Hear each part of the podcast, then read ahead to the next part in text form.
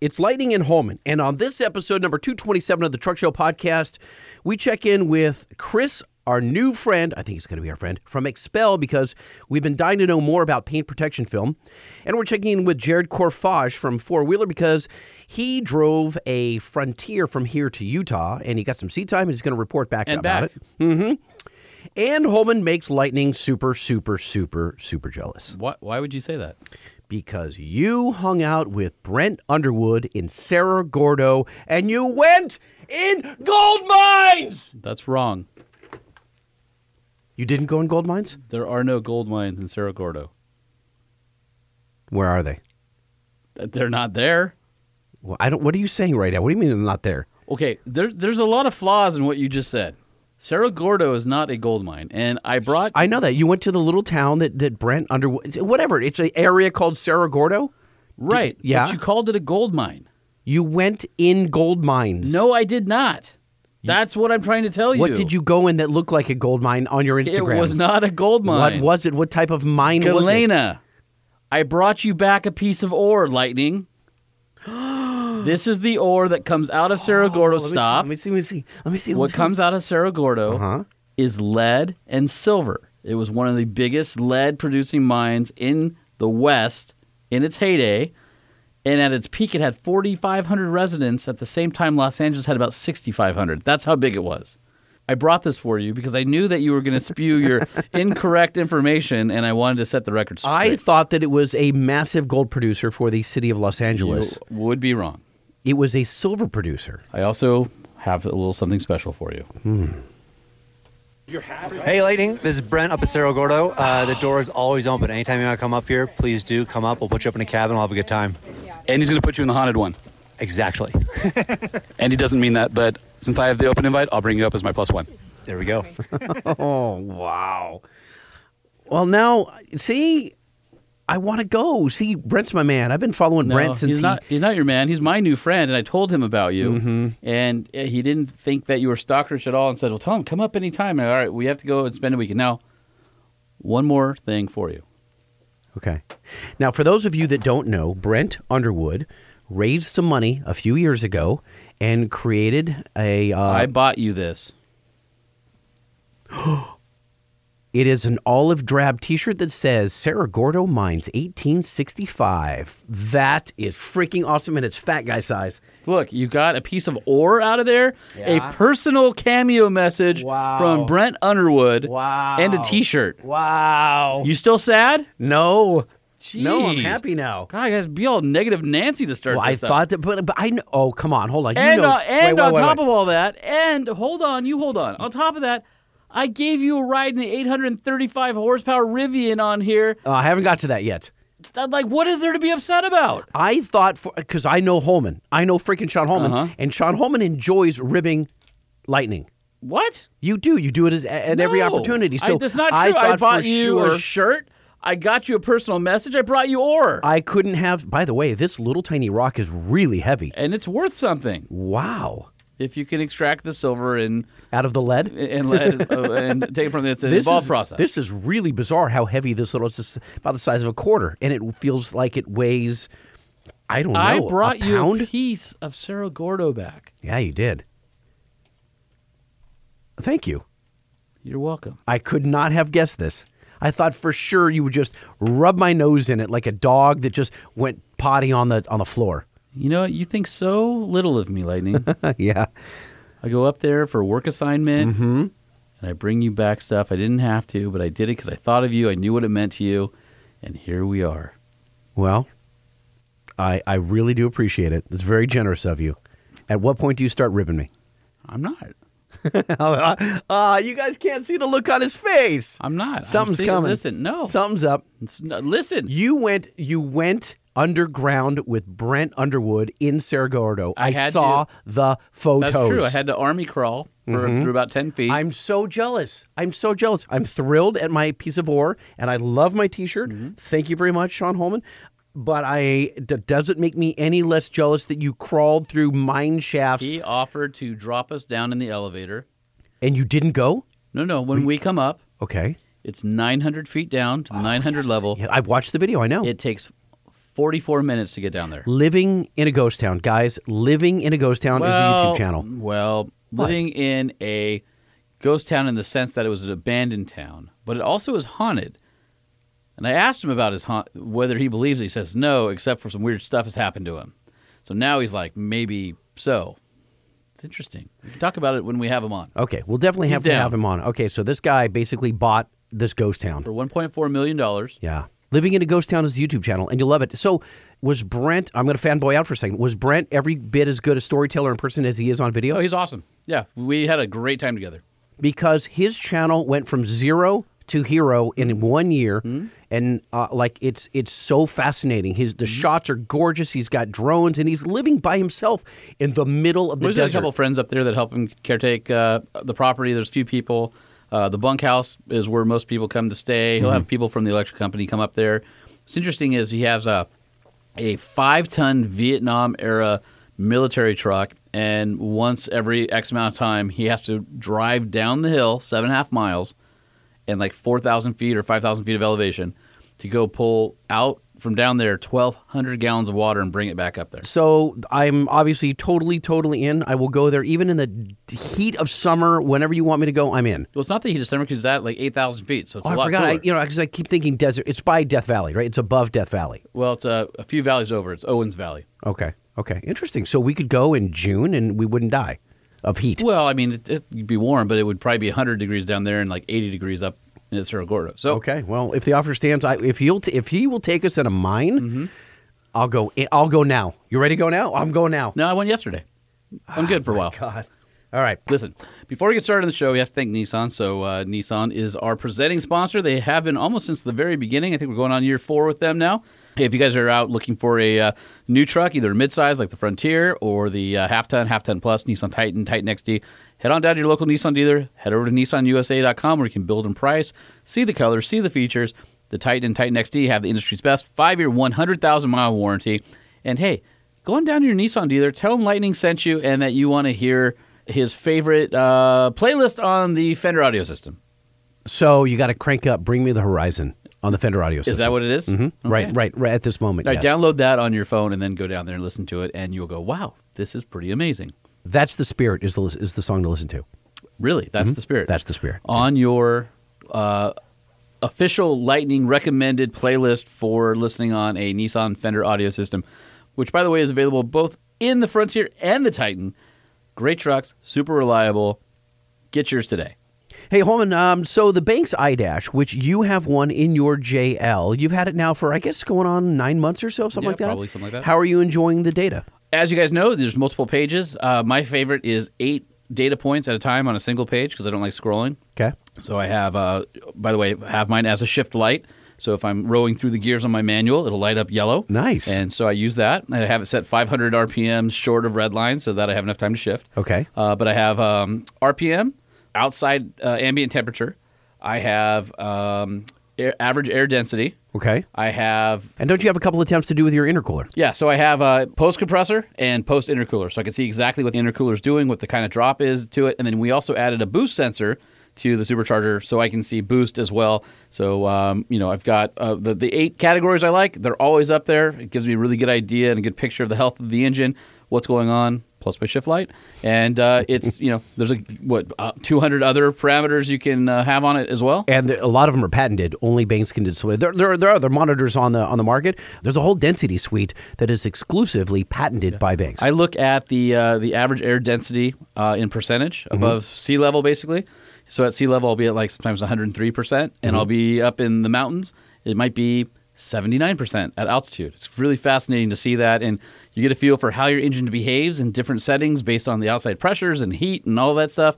Super functional. Love it. If you guys are into data, or you, by the way, you can read and clear codes, which is super, super cool. If you guys are interested in learning more about your truck, the iDash is the way to see inside the engine. You can find yours at bankspower.com.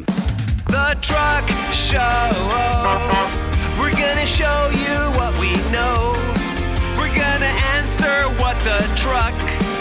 Cause truck rhymes with the truck show. We have the lifted, we have the lowered, and everything in between. We'll talk about trucks that run on diesel and the ones that run on gasoline. The truck show, the truck show, the truck show. Whoa, whoa. It's the Truck Show with your hosts, Lightning and Holman. I'm Lightning. He's Holman. This is the Truck Show podcast. Welcome to episode number 227. It's 227, right? I Yeah, think. Yep, 227. I wouldn't want to screw that up because I'd have to re record that intro all over again. Or you would just rename it and pretend nobody caught that. Maybe, maybe, maybe so.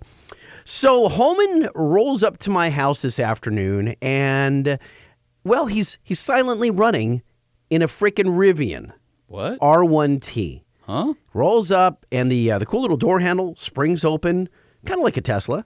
Grab it, hop in, and he gets to the end of my block. It's residential, so he cruises down, and it's silent, of course. It's electric, and then we get to the freeway on ramp, and he punches it and slams my head into the headrest, and it was freaking impressive. Hmm, that happened. Hmm. Tell me your adventure in the in the R1T. So what? The, where were you? Why you put? Cerro Gordo. Oh, this is where you brought. I didn't And know that's that. All, that's all I can tell you. You cannot tell me, okay, why? Uh, just because we are doing some stuff for a certain company who makes that truck. Embargo. And there'll be uh, some stuff there. And uh, Brent was a part of it. It was very cool. So tell me, can, can we walk through your experiences with the truck? Yeah. Can we talk about what you like and don't like? Because now you've got, I feel like you've got over a thousand miles in this thing so far, right? Uh, probably up to 2,000 miles plus. In, so uh, you've got more miles than any of the current owners, right? No, I don't know about that. All right, I'm going to play this uh, clip. I just was driving and I was thinking about a bunch of stuff, and I thought, no, you know what? I'm just going to start talking about it because, Just had diarrhea of the mouth? yeah. And so I'm going to share it with the rest of you, just like I do week after week for uh, four years now. Okay.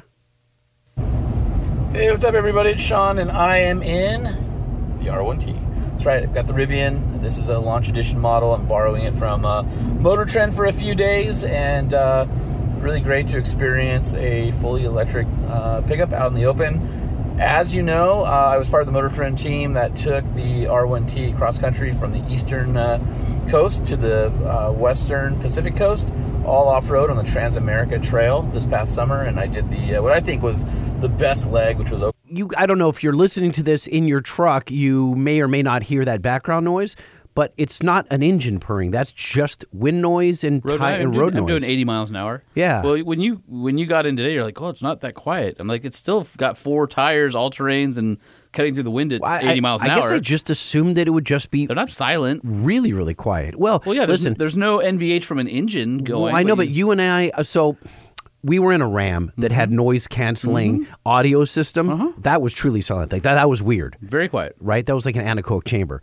This is not that. Like you, I don't know. It's not as quiet as I expected. There are some new trucks that uh, have really good muffler It's quiet systems. on the outside. It's it's still a car cutting through the wind with four tires. Oklahoma to Utah, and I get to go through Colorado and the high country and cross the Continental Divide, and was one of the first people, if not the first person, to ever take a battery electric uh, 4x4 over uh, Black Bear Pass, and did a bunch of really cool things. And during that trip, I absolutely loved the truck. I thought the capability was impressive.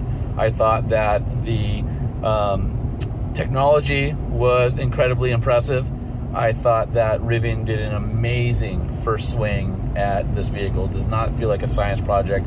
It feels as good as anything out there. In fact, my opinion, this is my favorite battery electric vehicle out on the market today, at least in terms of full BEVs. And there's a lot to like about this. I, I think they've done a fantastic job.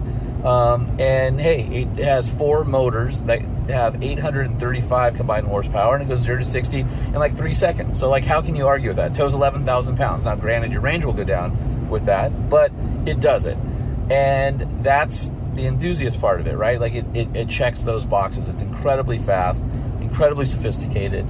The interior is really beautiful, very beautifully crafted. Uh, great fit and finish, quiet, high quality materials. The structure is very solid. Uh, the suspension, it's got this really cool uh, air over hydraulic uh, suspension with a virtual roll bar, and it you know is height adjustable and all those types of things. It, it's it's really a phenomenal platform and vehicle, and, and Rivian did a great job. There's two things that I'll use as caveats. I think an EV, full EV, makes a lot of sense if, uh, let's say, the Rivian, this truck has uh, a 260, 270 real world range. And if you do 300 miles a week and you charge every night, perfect use case for this type of vehicle. where I think the battery electric vehicle sort of falls on its face, at least a little bit, is for those who want to do those cross country excursions. Um, so for this trip, you know, I'm, I'm putting on something like a thousand miles in a few days, and I'm, you know, obviously tied to the charging structure um, or the charging uh, network. And you know, every charger is a little bit different. Older ones are like 50 kilowatts. New fast chargers are like 350 kilowatts. The Rivian itself can't take on that much power at that level. It's somewhere around, I think, limited like 200, 225, somewhere in there, kilowatt hours um, that it can onboard. So those are obviously the 350s are great because they are sort of like you know future proofing themselves for the cars that can take on more. And So to just uh, clean that up a little bit, when you're going to battery chargers, there's different levels. There's 50 kilowatts, there's 100 kilowatts, 150. Yeah, I don't think the big ones know, are 350. The, the guys who are most of us aren't driving EVs, so we don't know this. That's the maximum rate of charge going through the cable, basically. So the higher that rate, the faster you can charge your battery pack. However, a lot of the vehicles can't take on 350 kilowatts because they just don't have that capability yet. They will in the future. So Rivian can only onboard a maximum of around 200, 225, something like that. Any idea what, the, what what what's the limiting factor? Is it is it cooling? Like meaning It's the, the batteries get too bat- hot? battery chemistry. It's whatever they're charging, and um, I don't know if it's the charger or the inverter. I guess it's the charger that takes on on the, the vehicle side charger, but it has to be you know they they have to be able to um, take that on without torching the batteries. And so it, they'll even tell you, Rivian says, like if you fill up every day at 100%, you're hurting this battery. Their recommendation is, you know, fill up to 80% every day, not 100. You don't always have to be at 100 in it, right? Um, so that's one of those things you have to, you know, take account for. Also, uh, as I explained here, basically they're stair stepping it, so you may get for the first, you know, 60% of this rapid charge, but as you get closer to 70, 80, 90% full, it starts to stair step down and you get a longer tail of how long you have to sit at it and talk about it a little bit more here. you know, the thing about cross country is you're tied to the charging network. And in a gas vehicle, I fill up the gas vehicle and uh, it takes me 10 minutes I'm on my way. In an electric vehicle, a full charge could take an hour, two hours. So you have to make sure not only are you route planning around charging networks and charging stations, but that you're adding those additional hours to your trip. So somebody might want to cover a thousand miles in a day. Well, you're going to be filling up, you know, three times during that trip, and so that's at least three extra hours. Now, you can mitigate that a little bit, and the reason I say this, one of the things that I'm learning is, so if I go to a 350 kilowatt sh- uh, charger, um, and it's doing, let's say, it's 400 miles an hour that it's adding back in range to the battery pack it's not doing that the entire charge. Around 75, 80% or so, the, the vehicle starts to stair step. And by stair step, I mean it lowers the power coming from the charger to the vehicle to protect the batteries. So as you get deeper into your charge, the charging time to get to 100, you know, gets a little further away. So the way to mitigate that is to, you know, in a gas vehicle, you're you're you're going 100% every time. You don't necessarily have to do that in EV. You could probably do 15 or 20 minutes of charge and only get up to 75 or 80% and never go to 100 so you're never in that slow charging period and that's one way of, of getting you know more bang for your buck in terms of your time and bandwidth and But then what are you doing during your range anxiety if you're never really getting that max? And, and I guess you really have to the way that you trust your fuel gauge in your in your in your truck, although you shouldn't in your GM GMT Uh, 800. Say what? You know, but um, I guess you That would be perceived fuel economy. yeah perceived fuel economy. You've got to really trust that little icon, which It's uh, albeit kind of small on the on the dash. Well, the electric, says- I'll tell you right now, the electric ranges are very, very accurate, amazingly accurate. So I don't think that's I don't think that's as much an- of an issue, but it's more about if you're, don't spend two hours every 300 miles to recharge, spend 15 minutes every 220 miles to recharge, and get just back up to 70 or 80 percent. Then get down to whatever fast charge to 70 or 80 percent. Get back down to whatever fast because then you're only charging in 15 to 20 minute chunks rather than two hour chunks, uh-huh. extending your time sitting there doing nothing. and, and this is going to sound stupid to you, but not as stupid to people who don't drive EVs and who have never even sat in an EV. And that is, it ain't free. Like electricity is not free. no, it's You- actually pretty expensive. so you charged up not all the way full. It was 50 Mm-hmm. bucks. I saw that because you posted it. It's like 210 or 12 miles for 47 something. And I wonder what's going to happen when everyone is taxing the grid. Well, I'll tell you right now that there were already times on this trip where I was hitting the the fast chargers and there was a line when I got there. And there's going to be a surcharge, right? Just like if we get an Uber, you know, on a busy Saturday night I'm and sure the rates go be. up. Well, there's already surcharges on the property owner who has a charging station. If you're sitting there squatting and not charged in, you could be charged 10 cents a minute or whatever to sit in that parking space doing nothing. Oh, you're just sitting there, Yeah. just so not. once the charger's done, if you're still plugged in and you're not charging anymore, you're sitting there, they start tacking on additional money to your account. they want you in and They out. They want you in and out. Wow, it's going to be so wild how this this thing plays out because everyone's like, oh, it's just going to be cheaper, and we get to be in the carpool lane, yeah. at least in California. Not anymore. No, those that's gone now. It's, it's gonna, yeah, it's, it's gone or it's gonna be gone. no, it's gone. I don't Oh, think is I don't think gone? they're doing the stickers anymore. No. Are you sure? I Yeah. see, I see new cars with brand new cars, brand new Teslas, brand new BMWs with with stickers on them. Yeah, I think the program ran out uh, last year. Hmm. Or it's it's super close. Okay. Well, anyway, I just think it's it, it's all these people that are so like all about EV, all these like oh my god, all these Tesla homers, as you would call them, uh, and mostly are Tesla homers at this point. I mean, you know, I, I doubt you have too many people driving around going, "I'm a Volt fan." You know, Actually, I'm, a- Volt- I'm a Volts are fan." great. They are Volts great. I'm just saying they don't. They're not. They're not pompous like Tesla owners. The what Volt guys? Well, those and those aren't battery electric either. Those were hybrids. No, the oh, are they? Are Bolt, sure? I thought- Bolt, Bolt is the uh, EV. Volt, Okay, Volt Bolt- was hybrid. the hybrid, okay. And they were they were great cars. They, Yeah. they really did a great job. Now, the other thing, the, the Rivian is, in my opinion, again, one of the, if not the best so far from what I've experienced.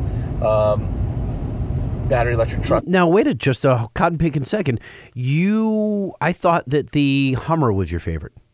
I I haven't driven the Hummer uh, outside of a proving ground, so Oh. I think there's things about Hummer that So maybe I misread it because your they- excitement because you were you you were so impressed by it. No, I was. In, I, I'm still impressed by it. It's it's a great vehicle, but I haven't used it out in the wild yet. And uh, I think there's some execution that GM did that's way better than what Rivian did. But Rivian's the one that has this in my hands, and uh, out of the brief amount of time I've spent in battery electric vehicles, this one feels like a complete vehicle that you can take and do stuff with. So uh, I can change my mind at any time.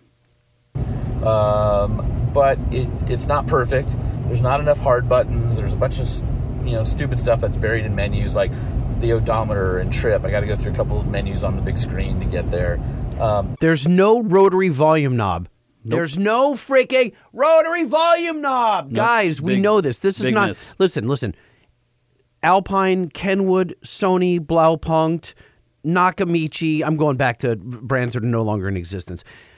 We have all learned through 30 years of aftermarket car stereos, people love a rotary freaking volume knob. Put one in an EV. Yeah, they don't like them. the way that it locks and unlocks and, and stuff like that can be infuriating sometimes when you're you don't know like you know the, the door handle won't open where's my key fob you know all that stuff the proximity doesn't always at least in my case in this vehicle hasn't done exactly what I was thinking it would do when I approached and there's not like a physical on off button so that seems really weird that you put in park and you walk away from the vehicle um, and you lock it on the key fob and that's off there's not like a, oh I'm starting the car I'm turning it off there's no power button that's taking a lot to get used to because you just walk away and you go like there's I feel like I'm missing a step here. A lot of manufacturers are going to that now. I know the Silverado is the same way. It just recognizes the key in your pocket and turns on when you get there.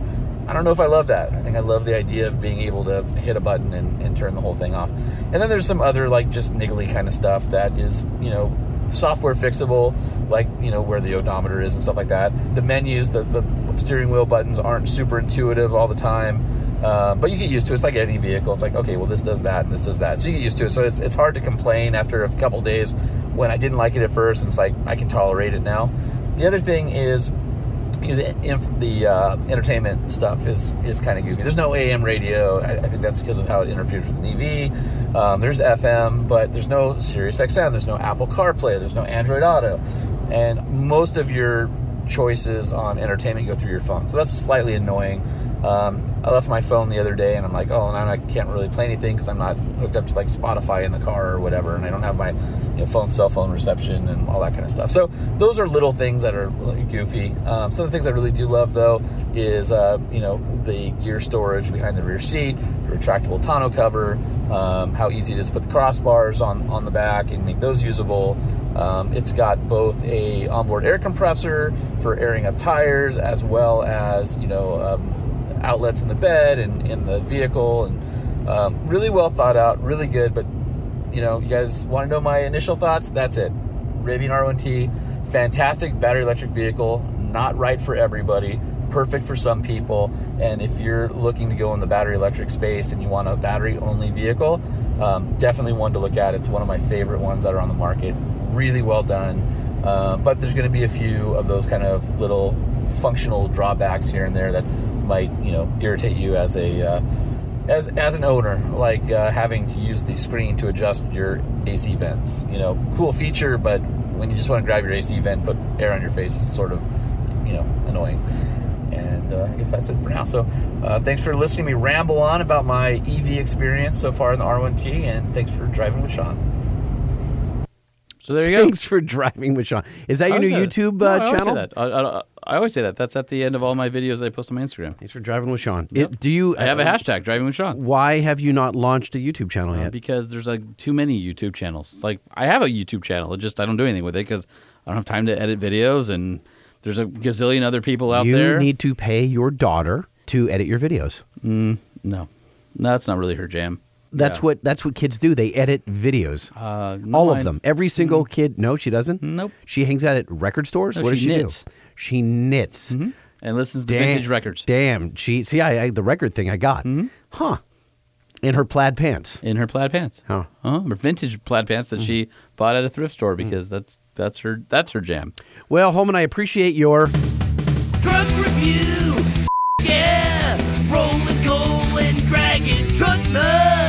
Strangely enough, I didn't do either on uh, this particular trip. No, it. Uh, oh, that would be awesome if you had truck nuts behind a Rivian. You got to do that. Can we do that on the way home? No, because I don't have the Rivian now. I just I traded it back for the TRX. Oh. Yeah, the TRX. How lucky are you though? You get to drive Oh, up here yes. in a Rivian and home in a TRX. How lucky are you? You got to drive them. I just I'm co-pilot. Yeah, but that's my job. You're just a rando who, Oh, I'm a who rando fills now. up the passenger seat like ballast. You're a dick. and uh, you should you should be the envy of all your friends. Uh, I should be. Right. I'm not, but I should be. All right, is it time to talk paint protection film versus ceramic, or is there a place for both? Is that a rhetorical question, I or are you so. leading into a segment? We're going to call Chris Hardy, who is at XPEL. I think you could say that they're the authority in the space. okay, you could say that, and you did. So let's call them. All right, dial.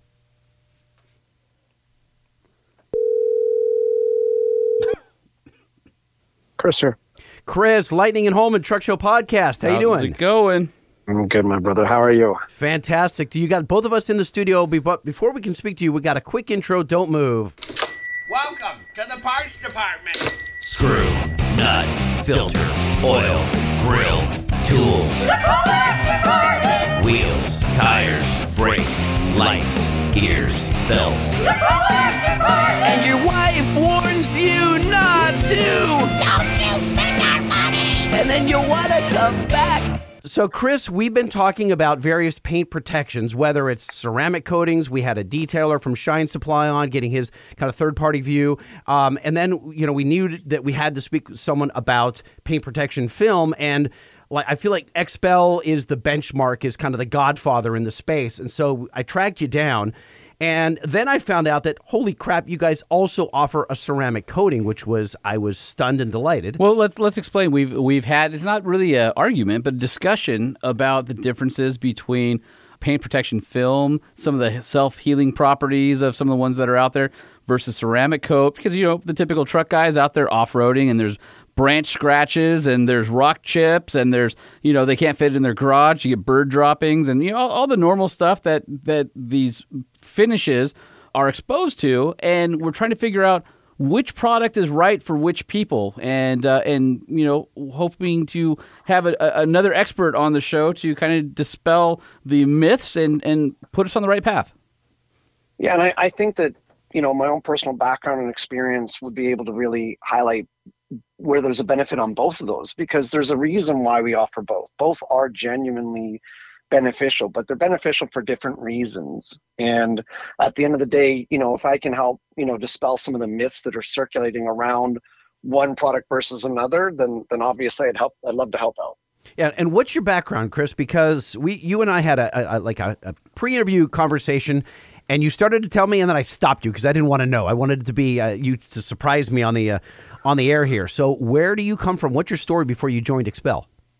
All right. Well, yeah, I'll, I'll give that to you. It, it is a little unique from what people are quite often used to. You know, look, I did I do work for you know a multi-billion dollar corporation. I'm in a higher level management position, and it's quite common that those individuals that are at that role or even roles below and above are are typically coming out of corporate America, right? And and there's nothing wrong with that. That's fantastic.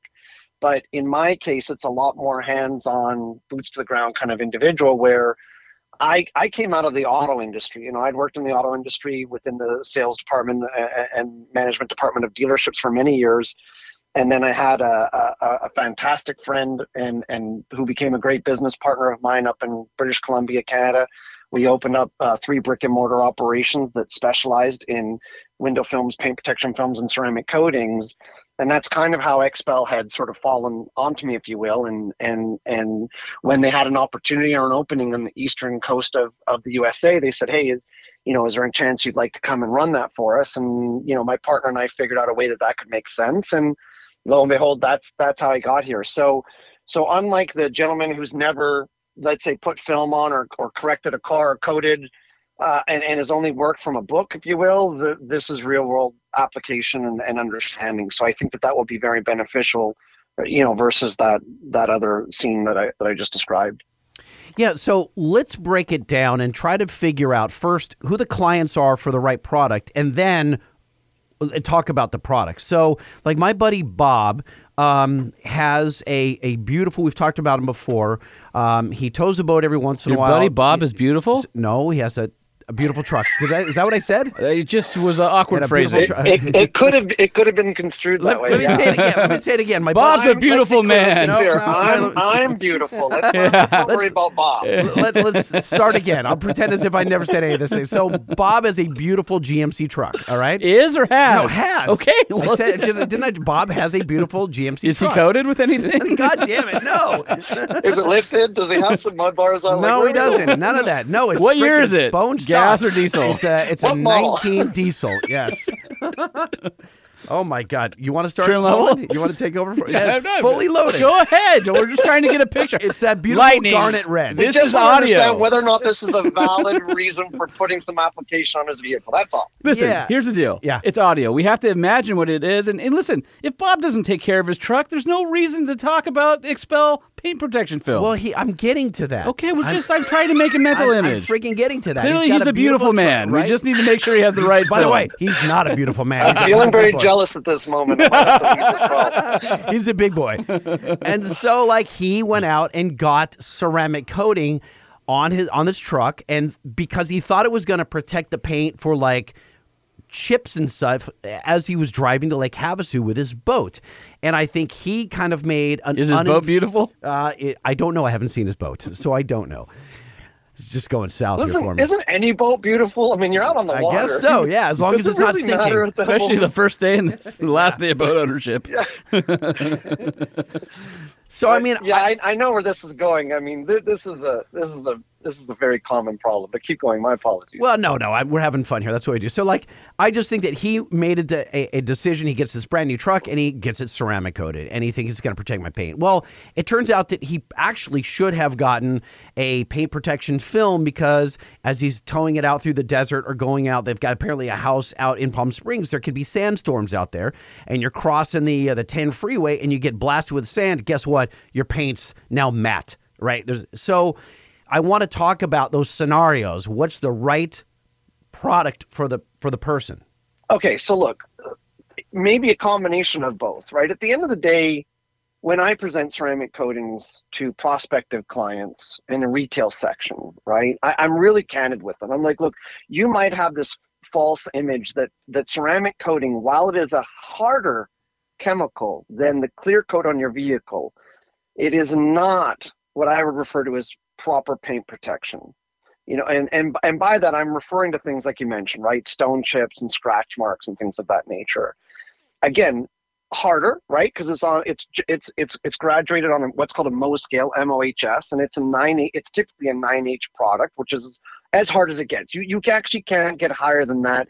Uh, there are some people that have this argument with me and i'm like look I, I, let you let you fly at it but you know it's kind of like saying there's something beyond infinity right there's nothing that ranks higher than nine Clear coat is nowhere near a nine, but really good ceramic coatings, which most are, are a 9H. Great. So it's harder than the clear coat and maybe less likely to scratch and less likely to chip, but it's still going to happen.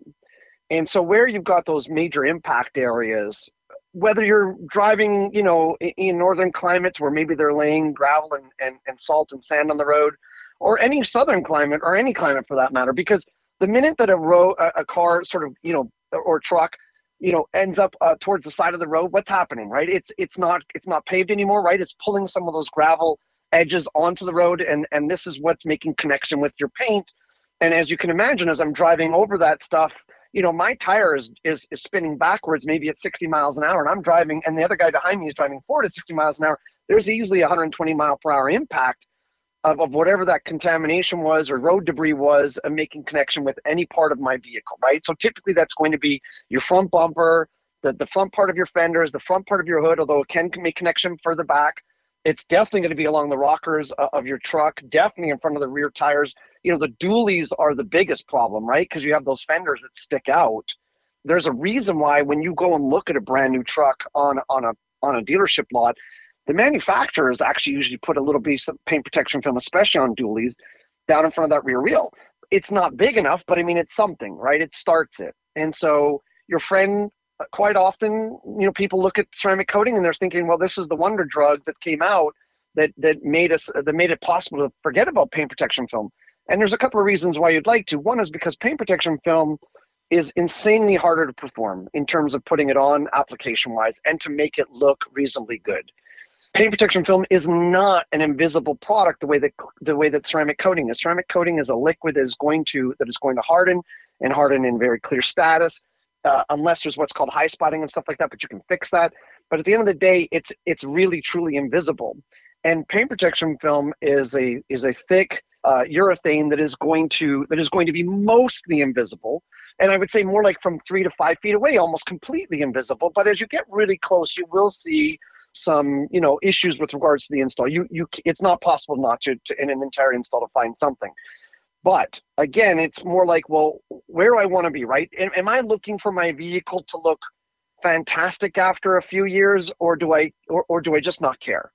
And, and you know I, I mean it really doesn't matter to me. You know a lot of people are thinking well is that therefore only applicable on really high end cars luxuries and exotics? And I, and I think that's completely false right I, always tell people, look, whether I have a client who's bought a, a four hundred thousand dollar brand new Ferrari and is super proud of that, or I have a client who's bought a brand spanking new twenty five thousand dollar Kia, I, I can guarantee you that the person that just bought that twenty five thousand dollar Kia is just as proud about their brand new vehicle purchase as the as the gentleman or, or woman for that matter that just bought that that Ferrari, right? I mean, you look at these trucks these days. These trucks are easily running well into the, you know, into the hundred grand plus range and and I feel like truck owners uh, of of anybody is probably maybe the most proud customers on the planet uh, overall.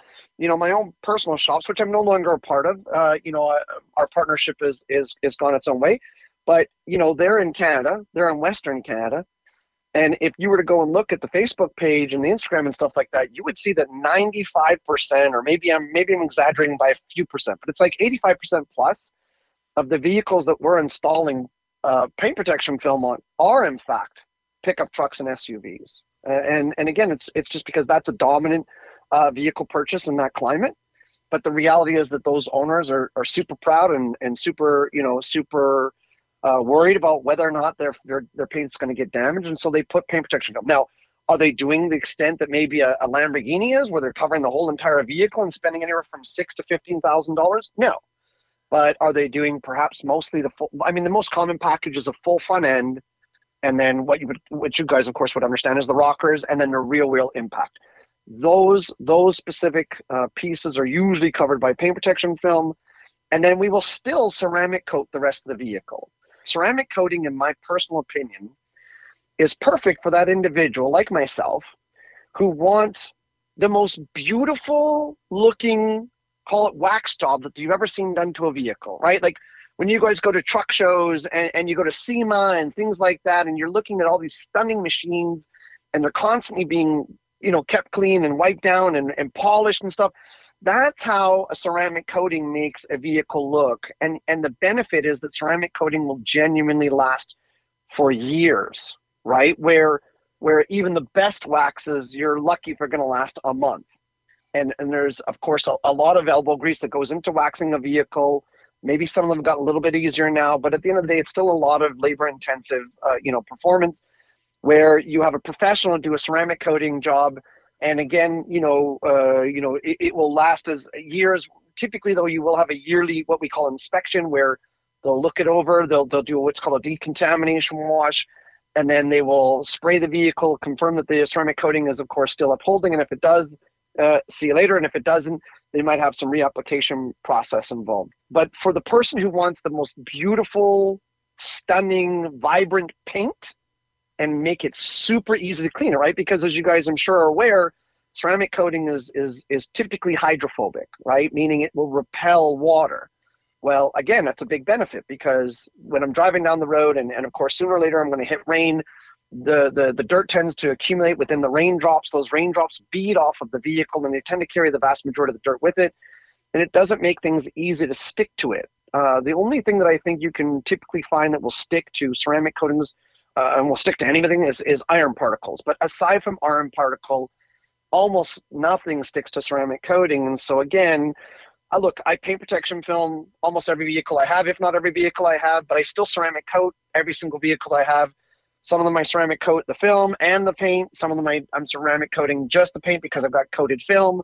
You know, there's lots of different options, but at the end of the day, there's still a benefit to both. But ceramic coating also is a lot cheaper, right? I mean, I can do an entire vehicle. Typically, the most common price range for an entire vehicle on ceramic coating, on terms, I'm talking exterior, probably going to be in that fifteen hundred dollar range. So Okay. massive price difference, and, and definitely difference in application purposes. Okay. Hold on, I'm gonna. I'm letting that uh, marinate for a moment. And yeah, I'm sorry, No, too much no. at once. No, it's great. No, it's And- great. And by the way, Chris, if you're looking for a new job, we're looking for a third host because you're freaking awesome. I'm in. Let me know.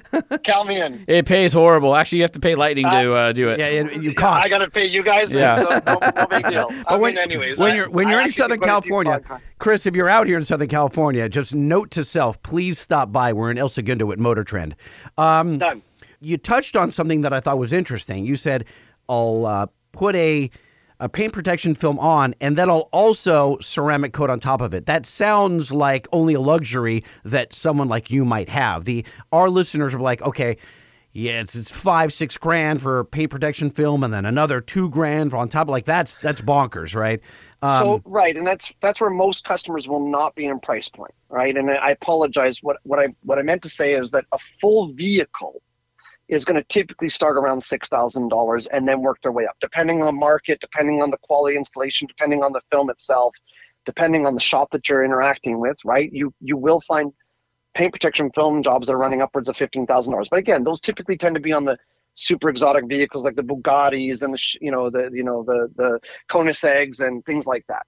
When we're talking about pickup trucks, let's let's talk about Kamloops, British Columbia, right? Which is the market I know the best because you know again my partner and I were involved and he's still involved in that market for years and and typically you're probably hitting you know 1200 plus vehicles per year.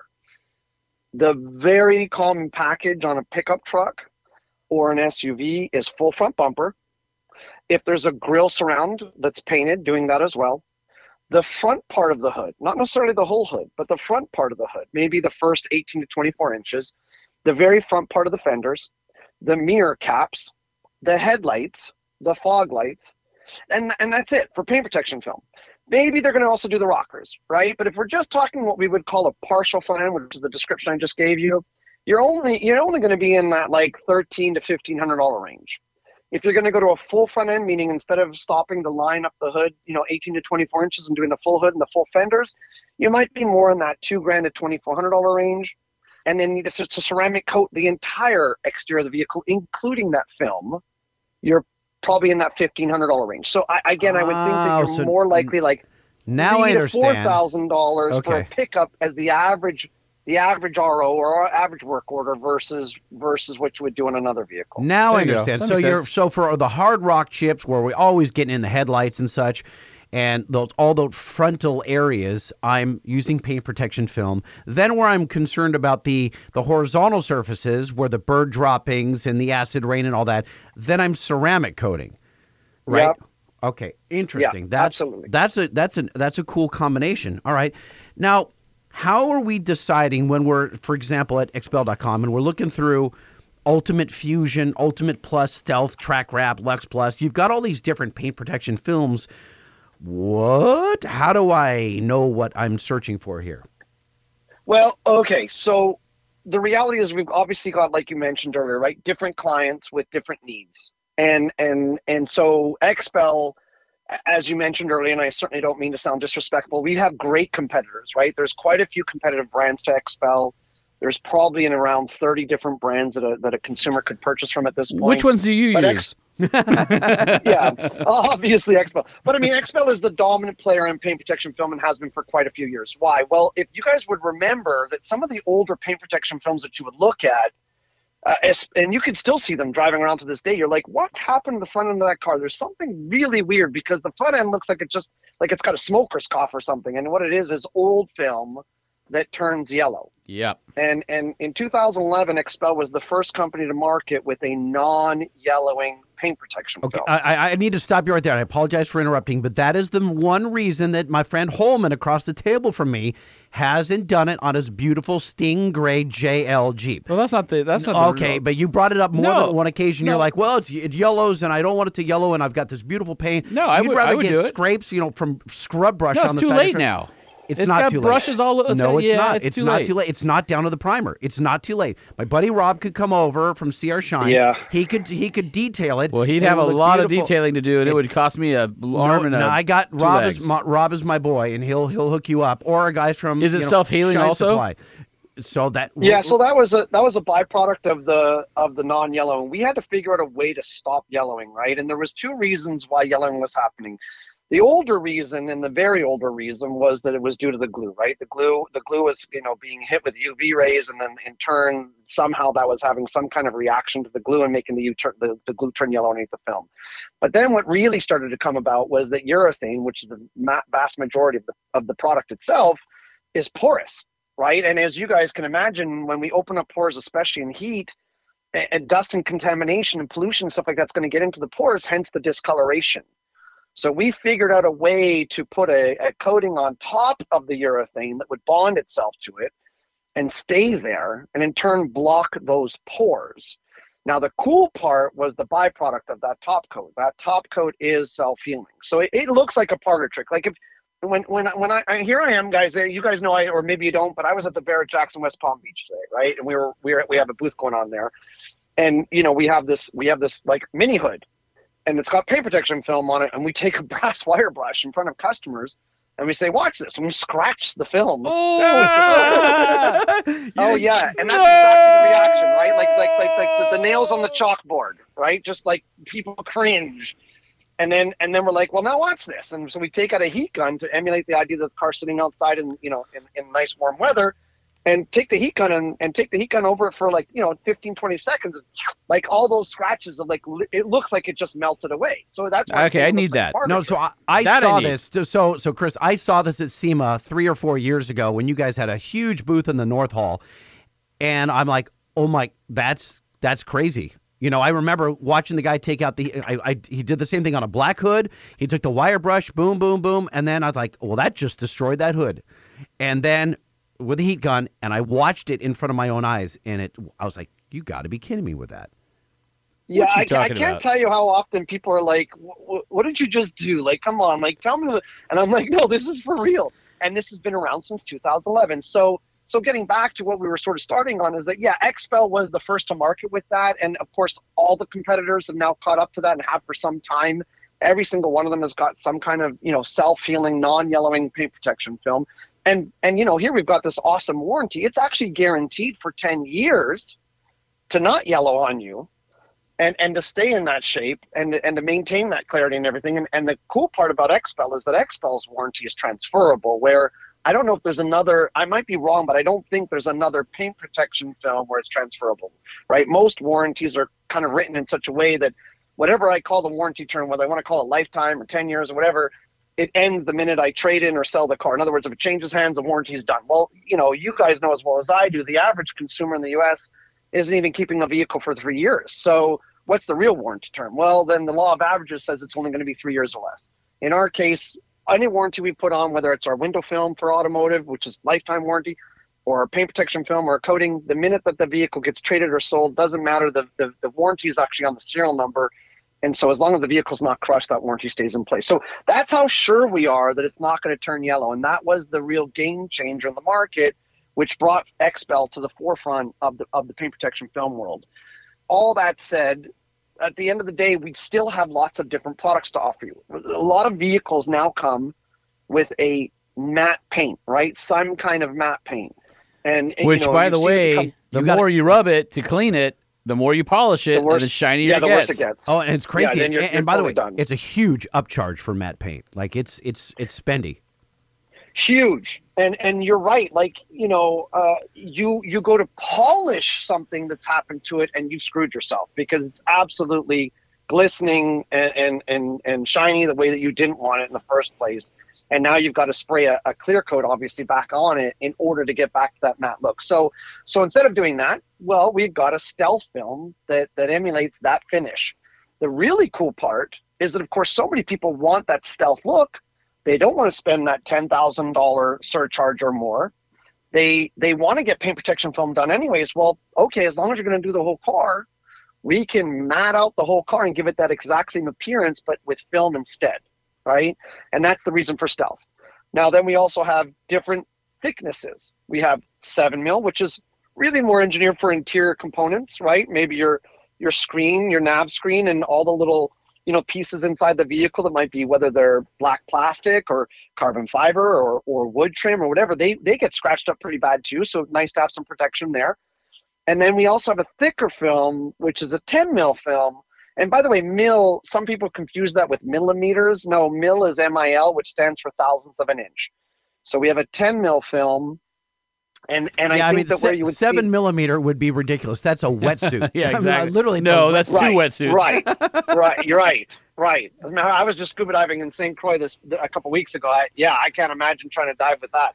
But uh, yeah, like you're saying, I mean, or, or like I'm saying, uh, the 10 mil is probably beneficial for those that are more aggressive drivers, right? For sure, or maybe more aggressive environments, uh, and or people that are maybe tracking the car, right? Again, where that would you know become obviously better because the last thing you also want to pretend is that while ceramic coating doesn't stop stone chips, paint protection film is not impenetrable, right? And again, another misconception out there where people Oh, I, think, I can well, prove that one. So, like my 20 Wrangler JL comes from the factory with a paint protection film strip over the leading edge of the rear fenders, and they are Yep. f- furry now. furry. Yeah, and- yeah, and- from all the rockets. Yeah, and that's that's what I'm saying. Now, uh, now, typically, of course, the manufacturers tend to go with the least expensive product they can find to put on the vehicle. So I'm not sure that it would same have the same sort of pliability and durability, if you will, that the that the better you know retail brands would have. And I'm not saying it's not a really good brand name that made that film, but again, let's keep in mind It's the lowest common denominator. to- Yeah. Yes, exa- exactly, Well, exactly. But but It's great for the average guy who is driving on the street or whatever, but I have like 10,000 off road miles on my Jeep, like legit. So it, it wasn't great for that. Well, but hold on. I had a black 5 Series BMW. This is more than a decade ago. And I remember I'm going up the 405 freeway and I something hits me so hard on the hood. It kicked over, hit the hood, and I felt it like a piece of metal.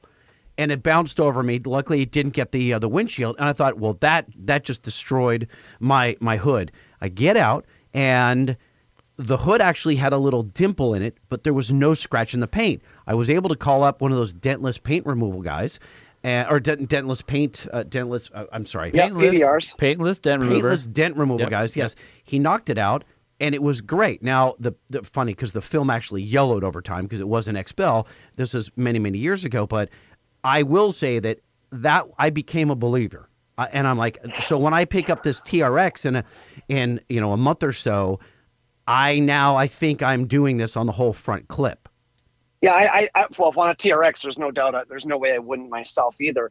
But I mean, I've seen. Look, I've had lots of clients send me videos of like, "Wow, check this out." You know, maybe themselves or somebody else was backing up. They happen to hit one of those, you know, posts in the ground, the yellow posts are in the ground in parking lots and stuff like that, or they brush the garage and you can see the the the color that transferred onto the film and and you're worried like and you can see the film's even torn a bit you know they this you know pull the film off or steam it off or whatever you want to do in terms of removing it and yet it, the paint underneath is quite is quite is beautiful. This is why insurance companies are quite content or quite happy i guess i should say to spend for paint protection film versus repaint and depreciation of vehicle right? Some customers have asked me in the past hey well if i put this on the vehicle well, let's just say something happens. Let's just say that i'm you know somehow somebody makes connection with my vehicle in a parking lot or something like that damages it. Is insurance going to cover it absolutely they will and, and they'll gladly cover it. It's it's part of something that you've done to the vehicle afterwards but you know as long as you they'll they'll see it. The, the insurance claims adjuster will be pointed out you know the fact that you have this product on it you know right at the at the body shop itself or claim center. So it, it's again it's a great it's a great product. Now you also have uh, something that you mentioned earlier track wrap right?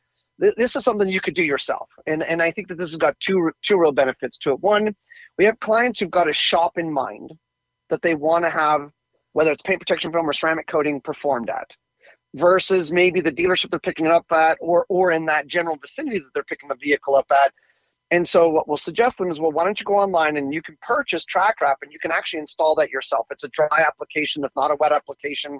It doesn't take a whole lot of skill set unlike ppf normal ppf does. And so you know fly at it you know put some strips on you know no different than i'm sure you guys have seen some of these guys driving around with vehicles where they've got the blue tape all over it right? Well that that's the intention of blue tape. Was Yeah. n- no different. This is just a, a lot more a, a lot more beneficial and going to have that have that result. The other reason of course is is what it sounds like right? Tracking right? So track wrap. Like if you took the vehicle to the to the track if you took the vehicle off road and and you wanted to maybe have a uh, an extra layer of protection you could do that. So S- I, so I want to ask you about that because Yeah. I, I actually have looked at track wrap before, and it, it's, it's not it's not cheap. And um, it, I so I've tried different temporary uh, paint things Now, now on my Jeep. I want you to tell him about the stuff that you painted on. Yeah, well, that's what that's where I was going with this. Is is I would love to test out some track wrap because I have used. It's like Elmer's glue you can get off uh, Amazon, and you roll it on with a paint roller, and it stays on, and you until you hose it off, and then you peel it off like a big scab or a band aid.